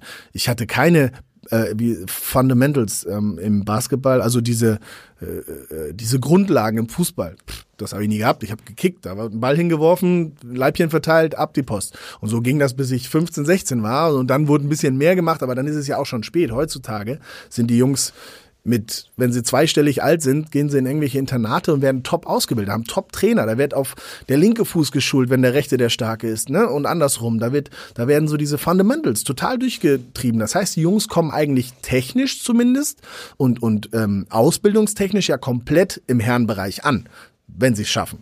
So, und da geht's dann eben um Mentalität, um Spielverständnis, da, da trennt sich dann die Spreu vom Weizen, weil ausgebildet sind die alle top. Und ähm, das heißt, da musst du als Trainer jetzt nicht mehr darauf eingehen zu sagen, hey, pass mal auf, dies und das könnte dir noch weiterhelfen, wenn du daran arbeitest, sondern du musst die einfach für bereit machen für diese Anforderungen, für den Druck, für dies und das und jenes. Ist, ich glaube, es ist einfach eine andere Art ähm, ähm, Anforderung auch an Trainer, als es vor 15 Jahren oder 20 Jahren ja fast der Fall war. Ähm, wo junge Spieler eben noch ein bisschen mehr brauchten, weil sie nicht durch Internate gelaufen sind. Sie haben nicht diese Top-Ausbildung alle genossen und waren trotzdem gut, aber man konnte denen noch viel mehr beibringen. So und ähm, und das ist heute anders. Die sind fertiger. Die sind nicht alle in der Lage, dann Top-Profi zu werden oder eine lange Karriere zu haben. Aber ich glaube, die sind alle fertiger, was die, die fußballerische Ausbildung betrifft. Deswegen ist der, die Anforderung einfach eine andere. Wir haben jetzt schon ein bisschen auf deine Karriere geschaut. Du bist einmal in deiner langen Karriere in der Fußball-Bundesliga Spieler des Monats geworden. Ja. Weißt du wann? Im Dezember 2004. Absolut richtig. Ja, ist, der einzige, ist, der einzige, äh, ist der einzige Pokal, der in meiner Vitrine steht, wollte ich gerade sagen. Also ja. Dann kannst du uns da vielleicht ein bisschen was erklären, weil in der Recherche sind Benny und ich fast verzweifelt. Wir haben, also man kann tatsächlich, was ich ganz geil finde, sogar noch sehen, wer Zweiter und wer Dritter geworden ist. Hast du das oh, noch auf dem Schirm? Nee, das weiß ich nicht. Dezember 2004. Patrick Ovomoyela gewinnt den Titelspieler des Monats mit 44,7 Prozent. Das sind Zahlen, da träumt die CDU heute von. Miroslav Klose 32,4 Prozent, Zweiter und Michael Michael Ballack 22,9 Prozent Dritter. Also Ovo vor Klose und Ballack. Da wissen wir mal, wo wir uns da bewegen. Ja, du hast aber in dem ganzen Monat nur ein Tor geschossen und ich habe mhm. keine Torvorlage gefunden. Also kannst du dich daran erinnern, was du besonders gut gemacht hast damals? Ja, ich war in der, ich war ja in der in der Erstligasaison damals schon gar nicht mehr so viel äh, vorne. Ich habe in der ersten Liga noch vorne angefangen und bin dann aber relativ, also mit jedem Monat mehr bin ich weiter nach hinten gerückt quasi. Ähm, und ähm, ich kann mir vorstellen, dass es einfach wichtige Spiele war, wo ich entscheidende Sachen verhindert habe ähm, okay. und und viele Situationen gehabt habe, Zweikämpfe gewonnen. Ich war, glaube ich, über die ganze Karriere hinweg relativ zweikampfstark, Kopfballstark und so weiter und so fort. Ich glaube, durch die durch diese schnelle Entwicklung, dass ich ja aus der zweiten Liga, äh, ähm, also ein Jahr zweite Liga, aufgestiegen in die erste Liga mit Bielefeld und dann haben wir auf einmal relativ erfolgreich gespielt. Ähm, ich habe äh, insgesamt ja in der Saison auch nur fünf fünf Tore geschossen in der, in der ersten Liga. Ähm, und war trotzdem noch Nationalspieler. Also aber nicht, weil ich offensiv so stark war, sondern weil ich irgendwo doch eine, ne, wie sagt man das, einen Stempel auf dem Platz gelassen habe. Und das war, glaube ich, auch sehr viel in Zweikämpfen, in Verteidigungsarbeit, Ballgewinne. Ähm, ich glaube, das waren die Sachen, die, die so ein bisschen dazu beigetragen haben. Und nicht unbedingt. Und vielleicht habe ich es einen Monat vorher. Ich glaube, ich glaube, ich habe im September mein erstes Bundesliga-Tor geschossen. Ich, ich recherchiere gerade gegen ja, Nürnberg. Gegen Nürnberg, ge genau, genau, in Nürnberg. Ja. Äh, ich weiß, ich habe den HSV von, äh, von Topmöller befreit, da habe ich auch ein Kopfballtor geschossen. Genau, ähm, dann, kam Doll, dann kam Doll und hat sie, hat sie äh, gerettet. Ne? Und ich glaube, so dieser Weg zu, zum Dezember, der, der war immer immer da, der war, der war gut und, und wurde immer besser eigentlich. Ähm, jetzt nicht nur durch Tore und Vorlagen, sondern durch das Gesamtauftreten unserer Mannschaft, die mir dann auch sehr geholfen hat. Und, und ich glaube, ich habe da auch meinen Teil zu beigetragen. Und das hat wahrscheinlich dazu geführt, dass dann im Dezember mit der Nominierung für, für die Nationalmannschaft, das wiegt ja dann auch noch ein bisschen, ähm, dass das dann dazu geführt hat, dass ich eben diese, diese Auszeichnung mal haben Und auch wenn du im September schon getroffen hast, damals trotz Debütor Silvio Meissner, Fußballer des Monats im September, an dem kamst du natürlich nicht vorbei. Ja, kam ich nicht vorbei. Keine Chance. Und das Schöne ist, dass die, dass die Bremer ja da genau zugeguckt haben, ne? Und dass du dann ja nicht nur ähm, diesen Award bekommen hast, sondern von den Bielefelder Fans im Nachhinein dann in den kommenden Wochen auch noch deinen Song, ne? Lass die Finger von Ovo Moyela. Dieser Podcast, die hat sich geoutet, dass wir äh, die deutsche Fanszene dazu aufrufen, gerne noch mehr in sowas äh, zu investieren, so wie das zum Beispiel in England der Fall ist. Aber das feiert man doch dann vielleicht in Deutschland sogar noch mal ein bisschen eher, oder? Weil es gibt halt nicht für viele Spieler so eine wenn Songs. Man, wenn man einen Song bekommt, meinst du? Ja, das war Wahnsinn. Also ähm, genau, es ging los, dass die, dass die ersten Vereine so ein bisschen die die Fühler ausgestreckt hatten damals und dann kam eben das von den Rängen, weil die die die Gruppe Fettes Brot eben äh, Emanuela was nun silbenmäßig sehr nah dran ist an Ovo Moyela, ähm, äh, haben sie haben sie den Titel und der war groß in den Charts. Es hat quasi jeder Spatz von den Dächern ge gepfiffen. Und dann haben sie das eben umgetextet. Und das die allergrößte, also der der Ritterschlag, äh, wenn ich so sagen darf, war ja dann das fettes Brot, das wirklich noch mal im Studio äh, äh, eingespielt hat mit dem Text der Fans, also mit Ovo Moyela und das also das war dann echt also ganz krass so. Und die Jungs kommen ja aus Hamburg, wir haben uns auch kennengelernt und, ähm, und danach noch sehr, sehr häufig gesehen und immer wieder ist das Thema des Ganzen. Aber das war was ganz, ganz Besonderes. Ähm, auch ohne fettes Brot, weil die Fans das gemacht haben. Das wird auch immer hängen bleiben. Ich hatte eine ganz, ganz äh, wahnsinnig wichtige und ganz schöne Zeit in, in Bielefeld. Ich bin da ja, bin da zweite, also Profisportler geworden, zweite Liga und dann auch noch aufgestiegen, bin da Nationalspieler geworden. Menschlich habe ich mich da sehr, sehr zu Hause gefühlt, hatte fantastische zwei Jahre. Ähm, also das, das, das wird für immer bleiben. Und da hilft natürlich dieser Song auch noch, den ich heutzutage auch immer noch irgendwo äh, zugerufen bekomme, wenn ich, wenn ich auftauche. So ungefähr. Manchmal muss man halt ein bisschen Glück haben, dass die Silben zu einem Song passen. Sollte ACDC ja. zuhören, das ist Benny Zander, nah an Thunder. Das ist einfach nur mal für ja. euch, wenn ihr eh gerade beim Podcast reingehört habt. Ja, Macht was draus. Da träumt er seit Jahren würde, von. Leg ihm das jetzt nicht ins Ohr. Ovo, okay. wenn du aus der ja. Zeit, über die wir jetzt gesprochen haben, einen Spieler in die Zeitkapsel packen dürftest und der steigt jetzt aus und darf den Rest der Saison in der Fußball-Bundesliga oh. mitspielen, wen würdest du hm. wählen? Wen würdest du gerne nochmal auf dem Fußballplatz sehen? Jetzt nicht nur die Bielefelder. Meine Mitspieler. Ja, ja, ja. Oh, okay. Wen würde ich denn heutzutage nochmal gerne sehen? Ja, das ist schwierig zu sagen. Also ich glaube, dass ich dass ich, ich war immer, immer schon ein Riesenfan von, von Miro Klose. Ähm, die Art und Weise, wie er die, die Stürmerposition äh, mit Leben füllt, wie defensiv er denkt, wie viel er mitarbeitet nach hinten, wie viel Ballgewinne er hat eigentlich, weil er den Verteidiger einfach nicht in Ruhe lässt, ähm, wie clever er sich verhalten hat. Äh, also der, der, da war für mich immer sehr, sehr beeindruckend und ähm, nicht ohne Grund ist er eben zu, zu dem Spieler geworden und, und der, der großen Nummer geworden, die er, die er ist. Äh, und der würde auch heutzutage noch, noch jeder Mannschaft gut tun. Einfach mit seinem, mit seinem Spielverständnis zu riechen, wann er sich wegstehlen kann, wie er sich wegstehlen kann äh, und auch die sonstigen Fähig äh, Fähigkeiten, die er hat. Und äh, wir haben uns menschlich oder verstehen uns auch immer noch menschlich extrem gut und ähm, das ist ein Spieler, dem, dem würde ich die, also den ihn würde ich jeder Mannschaft Nee, nicht jeder. Aber einigen Mannschaften wünschen so einen solchen Spieler. Was traust du ihm jetzt an der Seite von Hansi Flick beim FC Bayern im Trainerjob zu? Also Benny und ich kann ich mal sagen, haben ein bisschen diskutiert, weil ich kann ihn in so einer Funktion relativ schwer einschätzen. Das ist ein intelligenter Fußballer gewesen, aber er war jetzt mhm. auch nicht der klassische Lautsprecher. Ist er jemand, genau. der innerhalb der Mannschaft dann aber doch die richtigen Worte findet und vor allen Dingen den Fußball intelligent genug denken kann für den Job? Man hat bei Miro immer das Gefühl, also Miro ist relativ leise, tatsächlich. Also es ne, er redet auch immer sehr leise, er ist nicht laut, nie. Und auch wenn er energisch ist, ist das nicht ein Brüllen und so. Ähm, das Ganze hat aber eine Kehrseite. Wenn er dann was sagt, hat man das Gefühl, oh, das ist jetzt wichtig, weil der redet ja sonst gar nicht so viel und so. Und ich glaube, das, das kann ihm helfen. Er hat äh, Erfolg gehabt mit seiner jungen Mannschaft. Ich glaube, er gilt als, äh, als beliebt auch mit den Menschen, mit allen Menschen, mit denen er gearbeitet hat hat diese Co-Trainer-Funktion ja auch bei der Nationalmannschaft, auch wenn es nur im erweiterten Stab war, aber so ein bisschen lernen dürfen. Ähm, ich glaube schon, dass er, dass er da ranwachsen kann. Ob er irgendwann der Cheftrainer für eine große Mannschaft äh, wird, weiß ich nicht, weil er ist auch einer, der, der es gerne harmonisch hat wahrscheinlich. Und als Trainer musst du, glaube ich, auch Konfrontationen mögen und, und auch manchmal suchen, um, um erfolgreich zu sein, weil du einfach viel zu viele äh, Alpha-Tiere normalerweise in so Mannschaften hast. Ähm, das weiß ich nicht. Ich weiß auch nicht, was sein, sein äh, ich sag jetzt mal, äh, Zehn-Jahresplan ist oder Fünf-Jahresplan ist. Aber ich kann mir gut vorstellen, dass er, dass er an der Seite eines erfahrenen Trainers echt sich nochmal richtig weiterentwickeln kann und, und da sehr erfolgreich sein kann.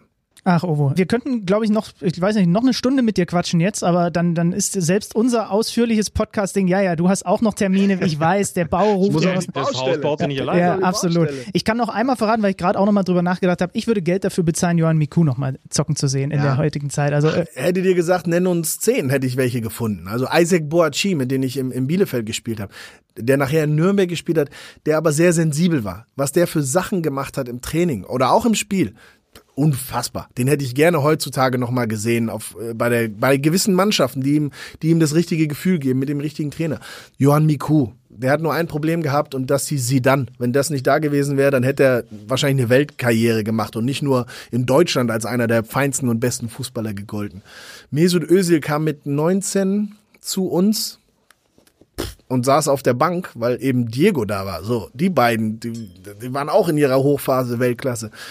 You name it. Ähm, da waren einige. Mario Götze, als er mit 17 angefangen hat, bei uns zu spielen, war so spektakulär und so, so erfrischend. Ähm, es gibt so viele Spieler, die in, in gewissen Phasen einfach ganz, ganz besonders waren. Und ähm, ja, die hätte ich alle gern nochmal gesehen in der damaligen Situation und Form. Da empfehle ich den Hörern auch nochmal, falls sie es noch nicht gehört haben, die Folge mit Ilkay Gündogan, wo wir ihn in Manchester besucht haben, hat er auch nochmal so ein bisschen darüber gesprochen, wie das damals mit dem Götze im Training gewesen ist und was der ja. da für Dinge veranstaltet hat. Und ich empfehle ja, das, Benny Zander, ja. das Retro-Game auf The Zone als Ovo mit Uwe Morave nochmal ja, unter anderem Johann Miku in, in Bestform kommentiert hat gegen Juventus Turin. Ja. Das lohnt sich auch noch. Aber schalt so nach, schalt nach 86 Minuten kannst abschalten. Dann, dann ist es, dann ist es rund, dann ist es gut. okay. Ja, da haben wir doch alle noch was zu tun. Obo auf die Baustelle, ich vor, vor die Glotze. So ist die Aufgabenverteilung. Obo, es hat uns sehr viel Spaß gemacht. Ja, mir auch. Vielen Dank. Schöne Grüße und viel Erfolg auf der Baustelle. Dankeschön. Bleibt gesund.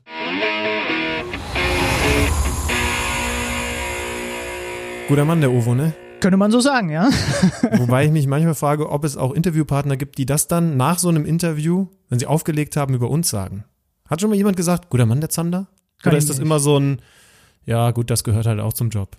Ich würde auch sagen, es ist eher so eine ernüchternde Geschichte. Wenn sie uns dann vor allem auch mal wirklich so erleben, auch in Vorgesprächen und so weiter, ich glaube, die sagen sich, ja.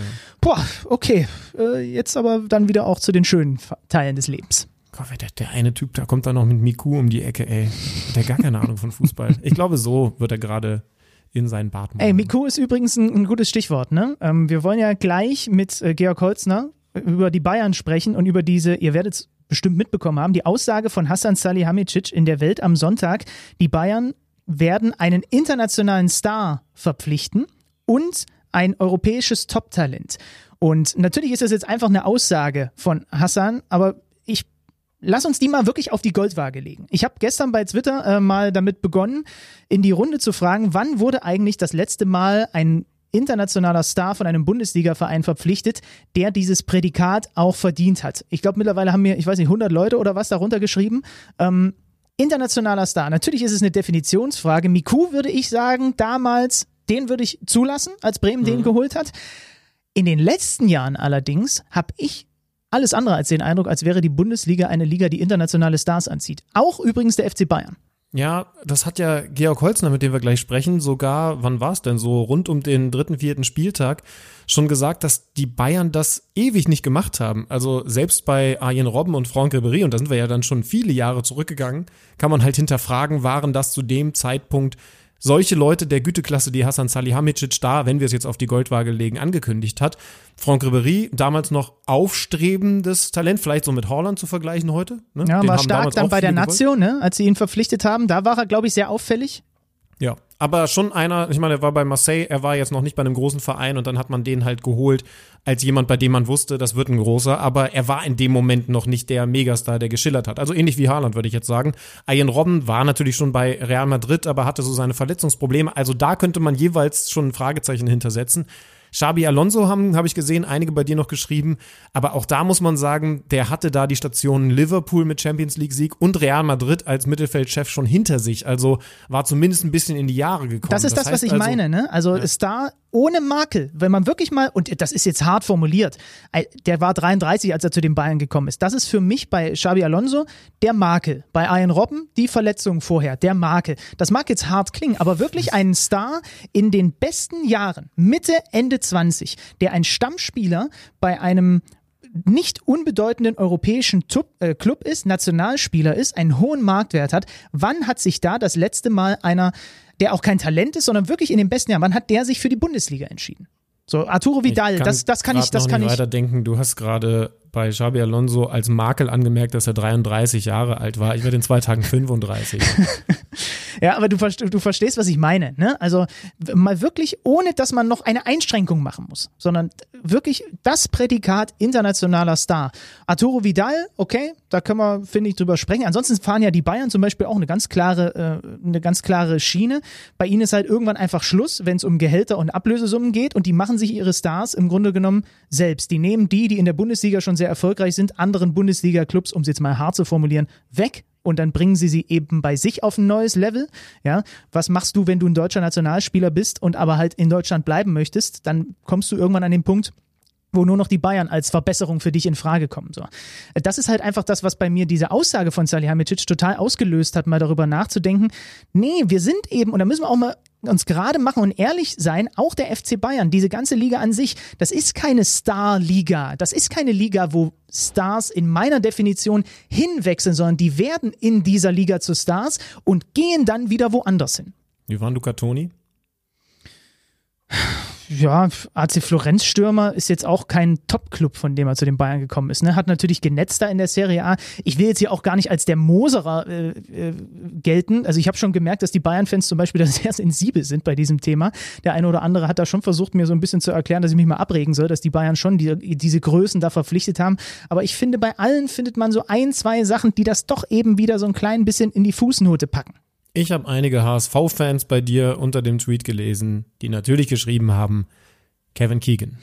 Ja. Nicht Heiko Westermann, sondern Kevin Keegan. Und das war zu seiner Zeit in den 80ern definitiv ein Weltstar, als er dann in den Norden Deutschlands gewechselt ist. Jetzt rufen wir im Süden Deutschlands, also nicht weit von mir entfernt, an.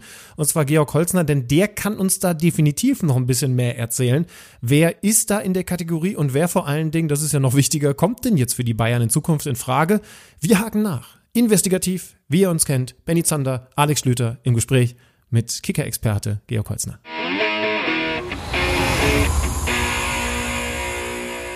Wir haben ihn bei uns in der Leitung, Georg Holzner vom Kicker, seines Zeichens Bayern-Reporter. Georg, einen wunderschönen guten Tag und schön, dass du dir ein paar Minütchen für uns nimmst. Sehr, sehr gerne. Hallo in die Runde. Grüßt euch. Wir haben gerade schon ein bisschen diskutiert über das, was Hassan Salihamidzic da rausgehauen hat in der Welt am Sonntag. Er kündigt an einen internationalen Starspieler und ein europäisches Top-Talent. Wir haben schon so ein bisschen gerade versucht rauszufinden, was man mit so einem Label Star eigentlich anfängt. Das ist ja eine totale Definitionsfrage. Aber lass uns vielleicht mit dem Punkt dieser Aussage von Hassan Salihamidzic mal beginnen. Ganz plump gefragt, wen könnte er denn damit meinen? Hast du da irgendwelche Infos? Ich glaube, da kommt es in erster Linie eben auf die Definition drauf an, ähm, was man A unter einem Topstar oder Weltstar, wie auch immer, äh, empfindet oder was man darunter begreift. Und dann ist auch die Frage, wer gehört noch zu diesen Talenten? Also Leroy Sané sehe ich jetzt nicht mehr als das, das große Talent, sondern der ist eher schon eine Kategorie Minimum drüber. Die Frage ist, inwiefern ist er, ich glaube aus Bayern Sicht mit Sicherheit einer, wäre er einer dieser Topstars. Nur inwiefern ist er es tatsächlich, wenn er bei Manchester City in den großen Spielen auch nicht immer von Anfang an dran kam. Das muss wahrscheinlich auch Gründe gehabt haben, nehme ich an.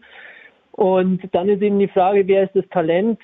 Klar, ganz schwierig. Wir, äh, ganz schwierig. Wir interpretieren hier und wir äh, lesen oder schauen ein bisschen in die Glaskugel, aber es könnte natürlich Kai Havertz sein, den ich jetzt diese Rolle in des Talents noch eher zuschreiben würde. Aber da klingt ja schon ein bisschen raus, dass du sagst, wenn Verpflichtungen beim FC Bayern, dann in der Offensive. Also der FC Bayern braucht auf jeden Fall auch Defensive, das, das ist schon klar. Also ähm, die, die wollen definitiv auch hinten nachrüsten, rechts hinten ganz sicher, weil den Herrn Odrio Sola den werden sie zurückschicken nach Spanien. Die, die Mega-Rolle hat er jetzt in München auch nicht eingenommen. Und in der Innenverteidigung kann es auch gut sein, dass sie, dass sie nachrüsten wollen.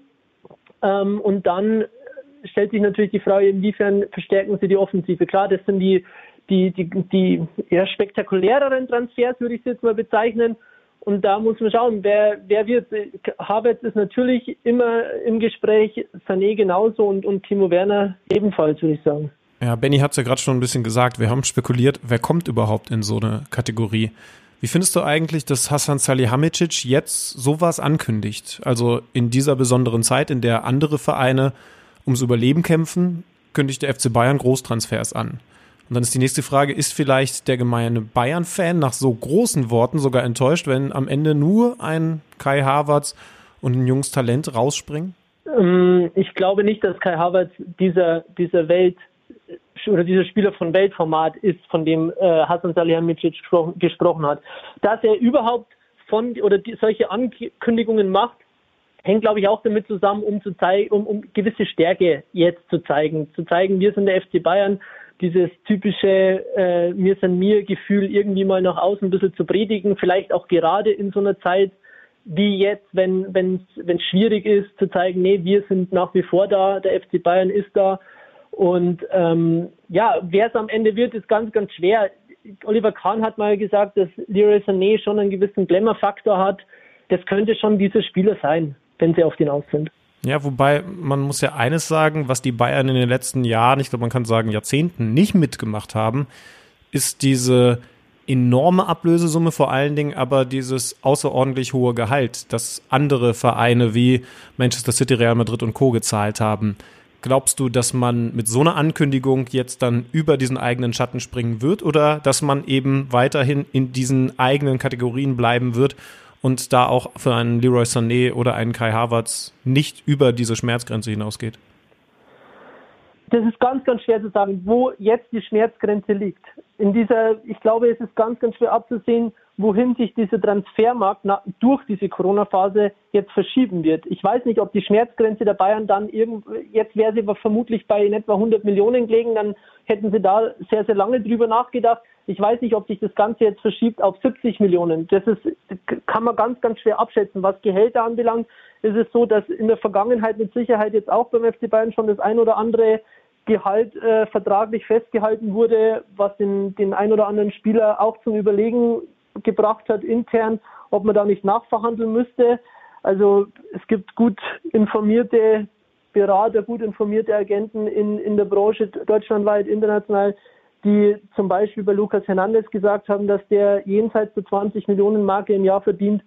Und das ist ja schon für Bayern auch eine neue, eine neue Größenordnung. Und dass ein Robert Lewandowski in diesem Zug natürlich gleich gesagt hat, okay, gut, äh, warum der und nicht ich? Und dass der dann auch gerne nachgerüstet äh, oder sein, zumindest das Ganze aufgebessert haben wollte, ist ja irgendwo verständlich. Von daher, ich glaube, diese gehaltstechnische Schmerzgrenze hat Bayern schon in einer gewissen Art und Weise übersprungen oder übergangen.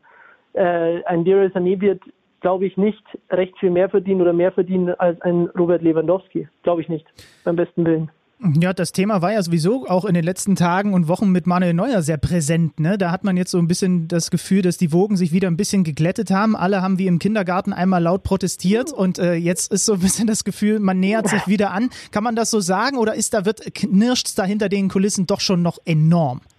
Also ich glaube, die große Einigkeit ist noch nicht da. Es ist so, dass beide Parteien zumindest schon eine Vertragsverlängerung ansteuern. Und jetzt geht es darum, inwiefern kommen sich die beiden Parteien entgegen, wenn es um die Modalitäten geht, wenn es um Laufzeit geht, wenn es um Gehalt geht.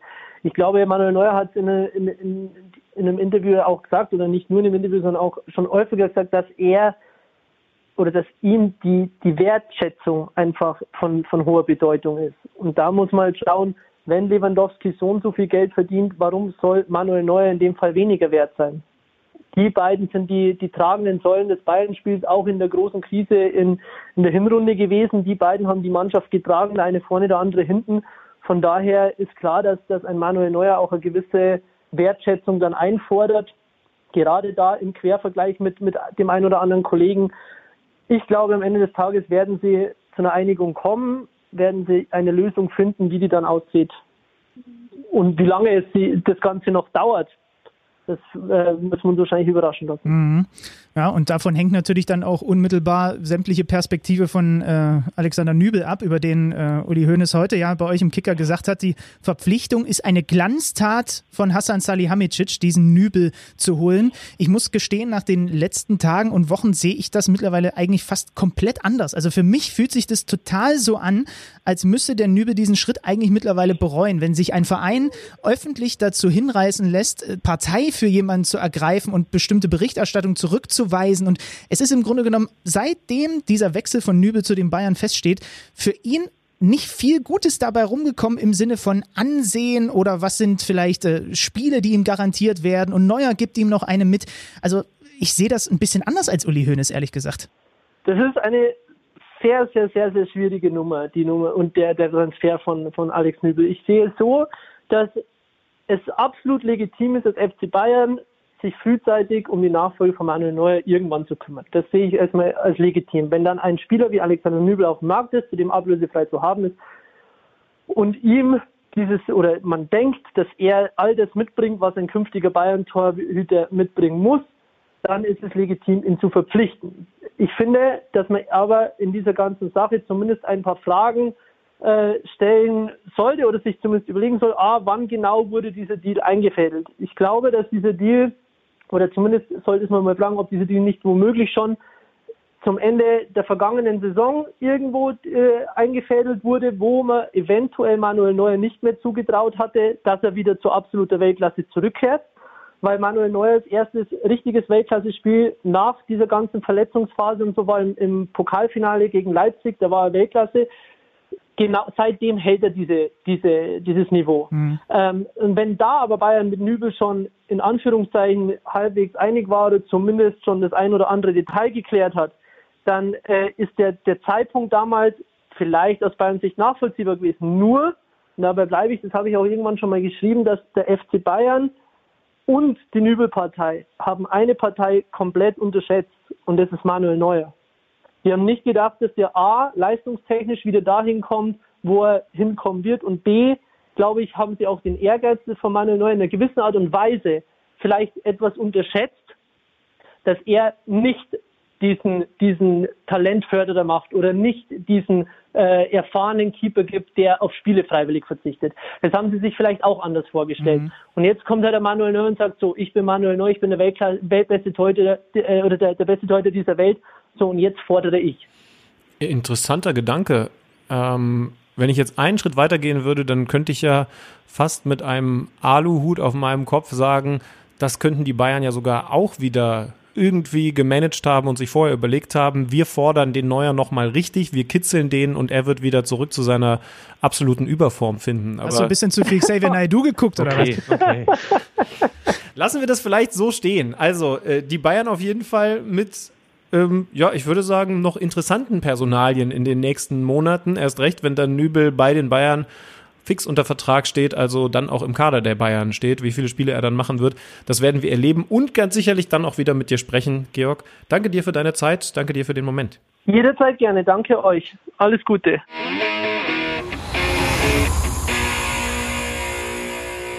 So, was haben wir denn noch auf der Agenda hier in unserem investigativen Aluhut-Podcast mit Alex Schlüter? Junge, ey, sag mal, das war jetzt dein Rausschmeißer für dieses Gespräch mit einem arrivierten Kicker-Reporter oder was, dass du hier nochmal mit so kruden Theorien um die Ecke kommst? Naja, ich bin eingestiegen in diesen Podcast mit dem Vorschlag, das ein oder andere medizinische Experiment an sich durchzuführen. Insofern kann ich jetzt auch mit der Ali Aluhut, äh, die, das ist die Ali-Hut-Theorie. Das ist nämlich meine ganz persönliche Theorie, dass das hier alles ein bisschen abgekartet ist, gerade wenn es um den FC Bayern geht. Du, ich merke schon, du bist ein bisschen zu viel auf Facebook gerade. Ähm, aber um den Aluhut mal beiseite zu packen und nochmal ganz kurz bei Nübel zu bleiben, ist mein ist mein Punkt klar geworden, den ich versucht habe zu machen.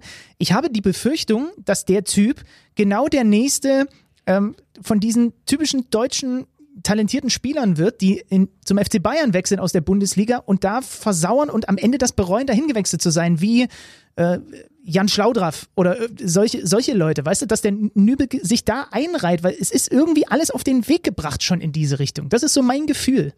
Ich habe eine Frage und mehrere Antworten. Erstens, wenn ich jetzt sage, der Punkt ist nicht deutlich geworden, rufst du dann Georg nochmal an? Nein. Gut. Äh, Antwort Nummer eins, ich, ähm, ich glaube ja, ähm, der Punkt ist deutlich geworden. Und zweitens bin ich mir bei Nübel nicht so sicher. Du hast ja recht, diese Liste gibt es. Ich weiß nicht, ob die beim Bayern äh, irgendwo, äh, also bei den Bayern irgendwo zumindest im Office liegt, aber da steht ja nicht nur ein Jan Schlau drauf, drauf. Da ist ein Ali Dai, ein Wahid Hashemian, da ist ein Tobias Rau, ein Andreas Görlitz. Also diese Leute, bei denen man sich gesagt hat, naja, holen wir mal und gucken, ob es das wird. Aber wenn es dann eben nichts wird, meine Güte, dann ist der Konkurrent ein bisschen schwächer geworden und wir sind eben zumindest gerade durch finanzielles ja nicht so sehr belastet worden. Also das ist ja das, was man jahrelang dem FC Bayern immer vorgeworfen hat. Ne? Erstmal gucken, dass man den Konkurrenten schwächt und dann überhaupt im zweiten Blick erstmal schauen, ob man sich selber stärkt. Das wäre jetzt bei Alex Nübel, glaube ich, eine Unterstellung. Aber Fakt ist ja, wäre eigentlich für den FC Bayern eine ganz große Blamage, wenn der sich nicht durchsetzt. Es wäre für ihn selber, glaube ich, sehr, sehr schlimm. Aber wäre das ansonsten ein großes Problem? Und nächster Punkt, ähm, hat Ihnen das bei Sven Ulreich geschadet? Denn eigentlich ist doch mit ein bisschen Jahresunterschied bei Ulreich ähnliches passiert. Nee, mir geht's gar nicht darum, dass die Bayern sich am Ende vielleicht in den Allerwertesten beißen, sondern ich sehe das jetzt wirklich nur mal, und so geht es ja mir auch, wenn ich an so Leute wie Jan Schlaudraff denke, einfach die Vorstellung, die Fantasie, hätten sie das mal nicht gemacht. So. Und nur aus, rein aus persönlichen Gründen. Ich kann auf der anderen Seite auch total nachvollziehen, die Bayern zahlen gutes Geld. Es ist der FC Bayern München. Und offensichtlich sind da ja nun auch, das ist ja auch bei Georg gerade rausgekommen, vielleicht Dinge ein bisschen anders bei Nübel angekommen oder hat man andere Voraussetzungen erwartet, als sie dann jetzt da irgendwann, äh, wenn er dann zum FC Bayern geht, äh, anzutreffen sind. Aber rein aus persönlicher Sicht des Spielers, eines talentierten, jungen deutschen Torhüters, der spielen sollte, gefälligst nochmal zwischen den Pfosten zu stehen hat, jetzt gerade in dieser Phase seiner Karriere, glaube ich, dass der auf dem Weg ist, sich da in den Allerwertesten zu beißen. Und wenn Manuel Neuer in zwei Jahren seine Karriere beendet und er so lange geduldig auf der Ersatzbank beziehungsweise nur bei Pokalwettbewerben gehalten hat? Dann ist mir das ehrlicherweise für ihn zu wenig. Aber in den zwei Jahren kann er doch dann immer noch im Training davon lernen, dass da Manuel Neuer neben ihm steht und springt und hüpft. Und er ist doch dann immer noch nicht zu alt. Im Gegenteil, wäre dann ja, was, 25? Oder, oder sogar noch ein bisschen jünger, habe ich nicht ganz auf dem Schirm. Und könnte dann immer noch durchstarten. Ja, ich habe einfach ein Problem damit, wenn junge deutsche Spieler, ähm, talentierte Spieler, stimmt, ist jetzt 23, wäre in zwei Jahren 25, wenn die jetzt, und er ist ja jetzt gerade auch nicht mehr ein Talent, zumindest vom mhm. Alter her mit 23 Jahren, wenn die jetzt nicht spielen, sondern wenn die den Großteil der Zeit auf der Bank versauern. So, das ist immer so meine, mein Bauchgefühl, wenn ich höre, ein talentierter junger deutscher Spieler wechselt zum FC Bayern München und im Idealfall auch noch auf einer Position, wo es unglaublich viel Konkurrenz gibt. Jetzt kann man sagen, ja, da muss er sich halt durchsetzen. Torhüter sind aber halt auch noch meine besondere besondere Spezies und gerade wenn du einen Neuer gegen dich hast. Und ich glaube, bei dir ist auch noch so ein bisschen was anderes, was da nagt oder frisst, dass er doch eigentlich geiler drauf sein sollte, Spielzeit zu haben, oder?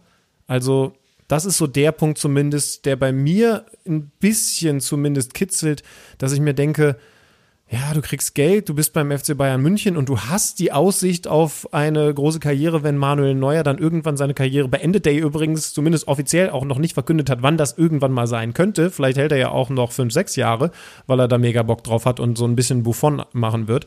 Aber müsstest du nicht selber in dieser Phase deiner Karriere, wenn du diesen unglaublichen Ehrgeiz hast, viel geiler drauf sein zu spielen? Anders formuliert, damit ich mir sicher bin, diese Frage ist richtig angekommen, hätte Oliver Kahn das getan? Kann ich mir nicht vorstellen. Nee, kann ich mir auch nicht vorstellen. Aber es wirkt ja auch so, auch was wir dann vielleicht hier und da mal von einer oder anderer Stelle so hören, dass er andere Dinge erwartet hat, als sie dann jetzt kommen. Jetzt sieht so aus, als würde Neuer verlängern und der mault dann sogar über die Öffentlichkeit noch gegen, äh, gegen mögliche Einsätze, die er abgeben muss. Das sind einfach alles Zeichen, ja, vor Uli Hoeneß hat sich auch Karl-Heinz Rummenigge ja nochmal da äh, ganz klar positioniert und so weiter. Das sind einfach alles Zeichen, die diesen Wechsel für mich unter keinem guten Stern stehen lassen. Und das ist genau das, was nicht passieren sollte, wenn du einen neuen Verein äh, wählst und dahin wechselst, dass du vor, vorneweg schon so viele negative und Störgeräusche hast, da bist du, da, der ist ja noch nicht mal bei den Bayern angekommen. Da wird so viel über den gesprochen wie über manche andere Spieler im Bayern-Kader, sind wir mal ganz ehrlich, die ganze Saison nicht. Hashtag KMD Podcast. Ihr merkt schon, Benny redet sich in Rage und ich kann euch sagen, ich kenne diesen Kauz lange genug, er wird sich in den nächsten Tagen nicht beruhigen. Redet mit ihm. Hashtag KMD Podcast. Ist das alles so richtig gelaufen? Was sagt es über Nübel aus? Was sagt es über die Bayern aus? Und sind am Ende die Schalker, die Gelackmeierten, die im Moment gerade auch noch ganz andere Sorgen haben? Darüber gilt es dann auch in der nächsten Woche zu reden, ob Benny dann seinen Puls wieder runtergebracht hat. Wir wissen es nicht. Aber ich halte euch auf dem Laufenden über Social Media, denn das ist ja nun die Plattform schlechthin, über die man aktuell kommuniziert. Ich schreibe euch auf StudiVZ. Bis nächste Woche, macht's gut. Schöne Grüße, auch aus Leipzig. Tschüss, macht's gut. Ich hab mich doch schon wieder ein, Junge. Kicker meets the Zone, der Fußball-Podcast mit Alex Schlüter und Benny Zander.